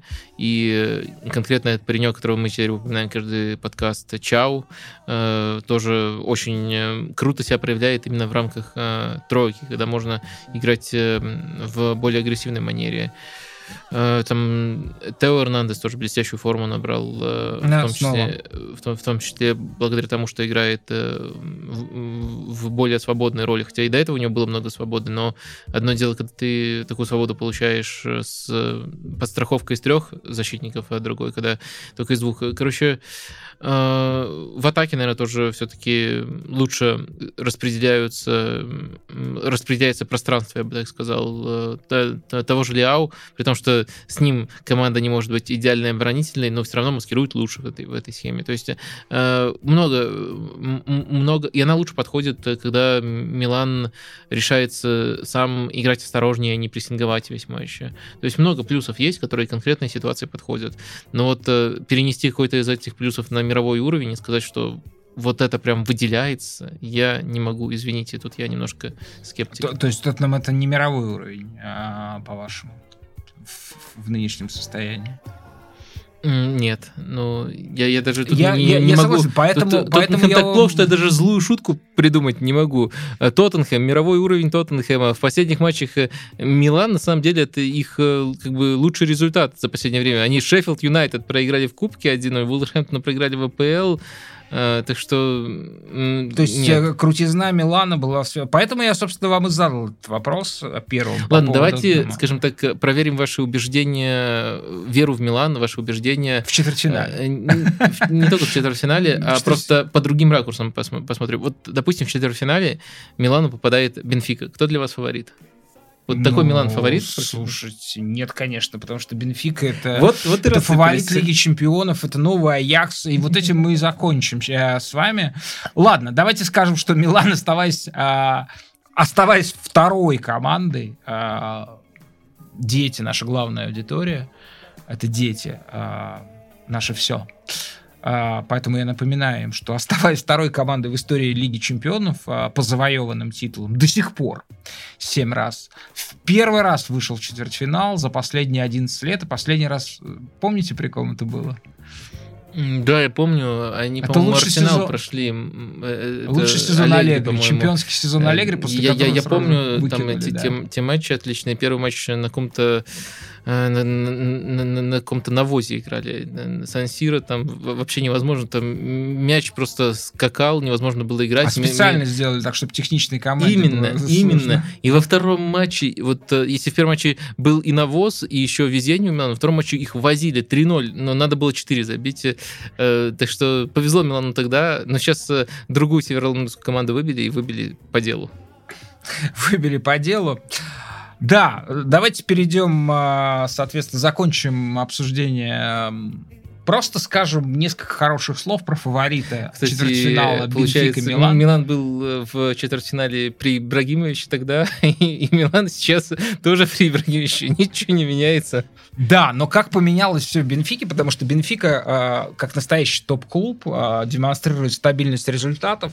Второй год подряд выходит в четвертьфинал Лиги Чемпионов ну, это уровень, э, уровень стабильности, который там, я не знаю, 5, 5 только команд его держат, да? Вот Для знаете, них это нормально. Как, вы рассказывали, что вы забыли на какой-то момент, какой счет в матче Бавария-ПСЖ, я на какой-то момент, э, думаю, это в духе нашего подкаста было бы забыть о том, что Бенфика в прошлом сезоне играла... Абсолютно! В... Это просто, это, это просто, это были там другие люди, которые просто совпало по, по цветам, да. Сменился и играли э, в такой, ну... Ну, в автобусном не, футболе. Неприя, неприятный неприятно, футбол. неприятно, очень но, приятно, но сейчас любимый нашу команду вынесли. Бенфика, все те эпитеты, которые вы применили, да. Все. Да, это Аякс, ребят. За Бенфику нужно, конечно, болеть в этой Лиге Чемпионов, если у вас никого не осталось из ваших любимцев. Это совершенно фантастическая команда, которая играет в совершенно другой футбол. А, я счастлив за Рогера Шмидта, который, ну, очевидно, все-таки этот э, ну, это лучшая его работа. Это вот, можно сказать, прям опус магнум его. Я надеюсь, таковым станет. Даже если они вылетят в четвертьфинале, понятно, что кто там ему может выпасть. Как раз-таки вы, вы совершенно правы. Если это будет Милан. Более того, а, я вам, ну, я думаю, что согласитесь со мной, что если выпадет им Челси, они тоже будут фаворитами этого, ну, сто процентов почему тоже э, будут, конечно же, фаворитами. То есть не, не, не, у, для Бенфики может сложиться и удачный э, жребий, да, вот поразительно, казалось бы, ну, кто не попадет, все, все, все ждет один итог. Нет, нет, совершенно не так. То есть, ну, Бавария, да, это будет очень... Ну, Бавария, Манчестер Сити, да, Реал. Да, это, понятно. это, это соперники, э, с которыми ну, может быть, Ливерпуль все-таки Реал а, одолеет. Наполи, а... наверное, тоже. Ну, наверное, да. Да, но опять же, это тут будем спорить. Ну, я не вижу ни одной команды, а вот, э, кроме, еще, Ба... еще... ну, может быть, Баварии, про которую я сказал бы, что вот, ну, Бенфика в этом матче является андердогом. Вот. А, настолько они прекрасны. Доктор, скажите, вот э, несколько, там, там есть человек, за которым, конечно, нужно смотреть персонально. Это такой маленький, маленький человек, э, похожий и на Давида Сильва, а та же фамилия. Вот, и на Бернарду Силва, такого же роста, да, лицо иначе чуть-чуть выглядит, вот. А это прям, ну, это выдающийся сезон, ну, не Кристофер Нкунку прошлого сезона, но где-то в окрестностях, где-то в окрестностях. Вот. И, конечно, как, как система это совершенно все прекрасно. Да, э, на Рафу Силову действительно смотрите, но все-таки не забывайте, не знаю, гуглили вы или нет, но ему 29 лет, так что это не, это вряд ли уже будущая звезда, это скорее игрок, который в Бенфике еще несколько очень хороших сезонов проведет. А вы думаете, что он не, не уедет сейчас в Англию? Почему? Это золотой возраст по нынешним временам. 29 лет в Манчестер Сити. Не знаю, мне кажется, у многих э, клубов есть э, психологический барьер, э, особенно если эти клубы, клубы выстраивают какую-то стратегию, не покупать игроков старше 27, иногда даже 25 лет. И... Ну, ну, Челси такой стратегию, мы надеемся, что он у не Челси, окажется у Арсенала, у Ливерпуля. Самое главное, чтобы не оказался Ливерпуль в Вулверхэмптоне. Де- делал исключение для Тиаго, но в целом, в целом такая стратегия у них тоже присутствует. Наверное, даже у Манчестер Сити, если посмотреть, они тоже редко покупают возрастных игроков игроков. Э, то есть возрастной игрок, которого могут э, купить, э, скажем так, Вулверхэмптон, он, конечно, может уйти. Всегда может уйти. Просто ну, португальский ну, паспорт ну, показываешь, и все. Не, но мы ему не пожелаем. Мы а его паспорт украдем в таком случае, если а узнаем, что он Вулверхэмптон соберется, чтобы получать на 14 фунтов в неделю больше. Вот. Мы тогда а, выкрадем у него паспорт и сожжем и сожжем его. Вот, и не уйдет он в Уолверхэмптон тогда. Ну, в общем, конечно, было бы здорово, если бы он остался в этой команде, в которой он уже очень-очень много лет. Он же испанец, по-моему, да? Нет, португалец. А, португалец, господи. Паспорт да. у него да, еще да, пока да, не да, я, да, да, да, португалец. Вот. А, ну, вот, соответственно, обязательно посмотрите, да, ну, наверное, не, не в португальском чате, но в том, в том смысле, что э, обязательно нужно Бенфику смотреть. Она действительно в некотором смысле заменяет, э, заменяет Аякс вот в этом розыгрыше. Э, ну, да, в смысле, если мы говорим о, скажем так, э, команде, которая абсолютно заслуженно творит сенсации, вот такую определение дадим, то да, конечно, в стилистических деталях есть э, отличия, а я все-таки больше на комбинации полагался, Бенфика больше на прессинг, но вообще современная команда все эти аспекты должна уметь. Но это две смелые команды, которые прыгают явно выше своего номинального веса, скажем так который кто-то там им определил. Ну что, а с вами был Капучино Катеначи. Разумеется, Даурт Бар. Мы, я забыл его представить в начале. Ну, конечно, вы слышите и любите его. Поддерживайте нас, пожалуйста, на платформе Patreon, спонсор.ру. А во вторник матч года в Кубке России друг подкаста Евгений Калешин, его команда Акрон играет в Кубке с Локомотивом Московским. Смотрите, мне кажется, что это будет очень любопытно и интересно. Мы будем за Евгения болеть. Доктор Лукомский. Всем пока. Пациент Порошин.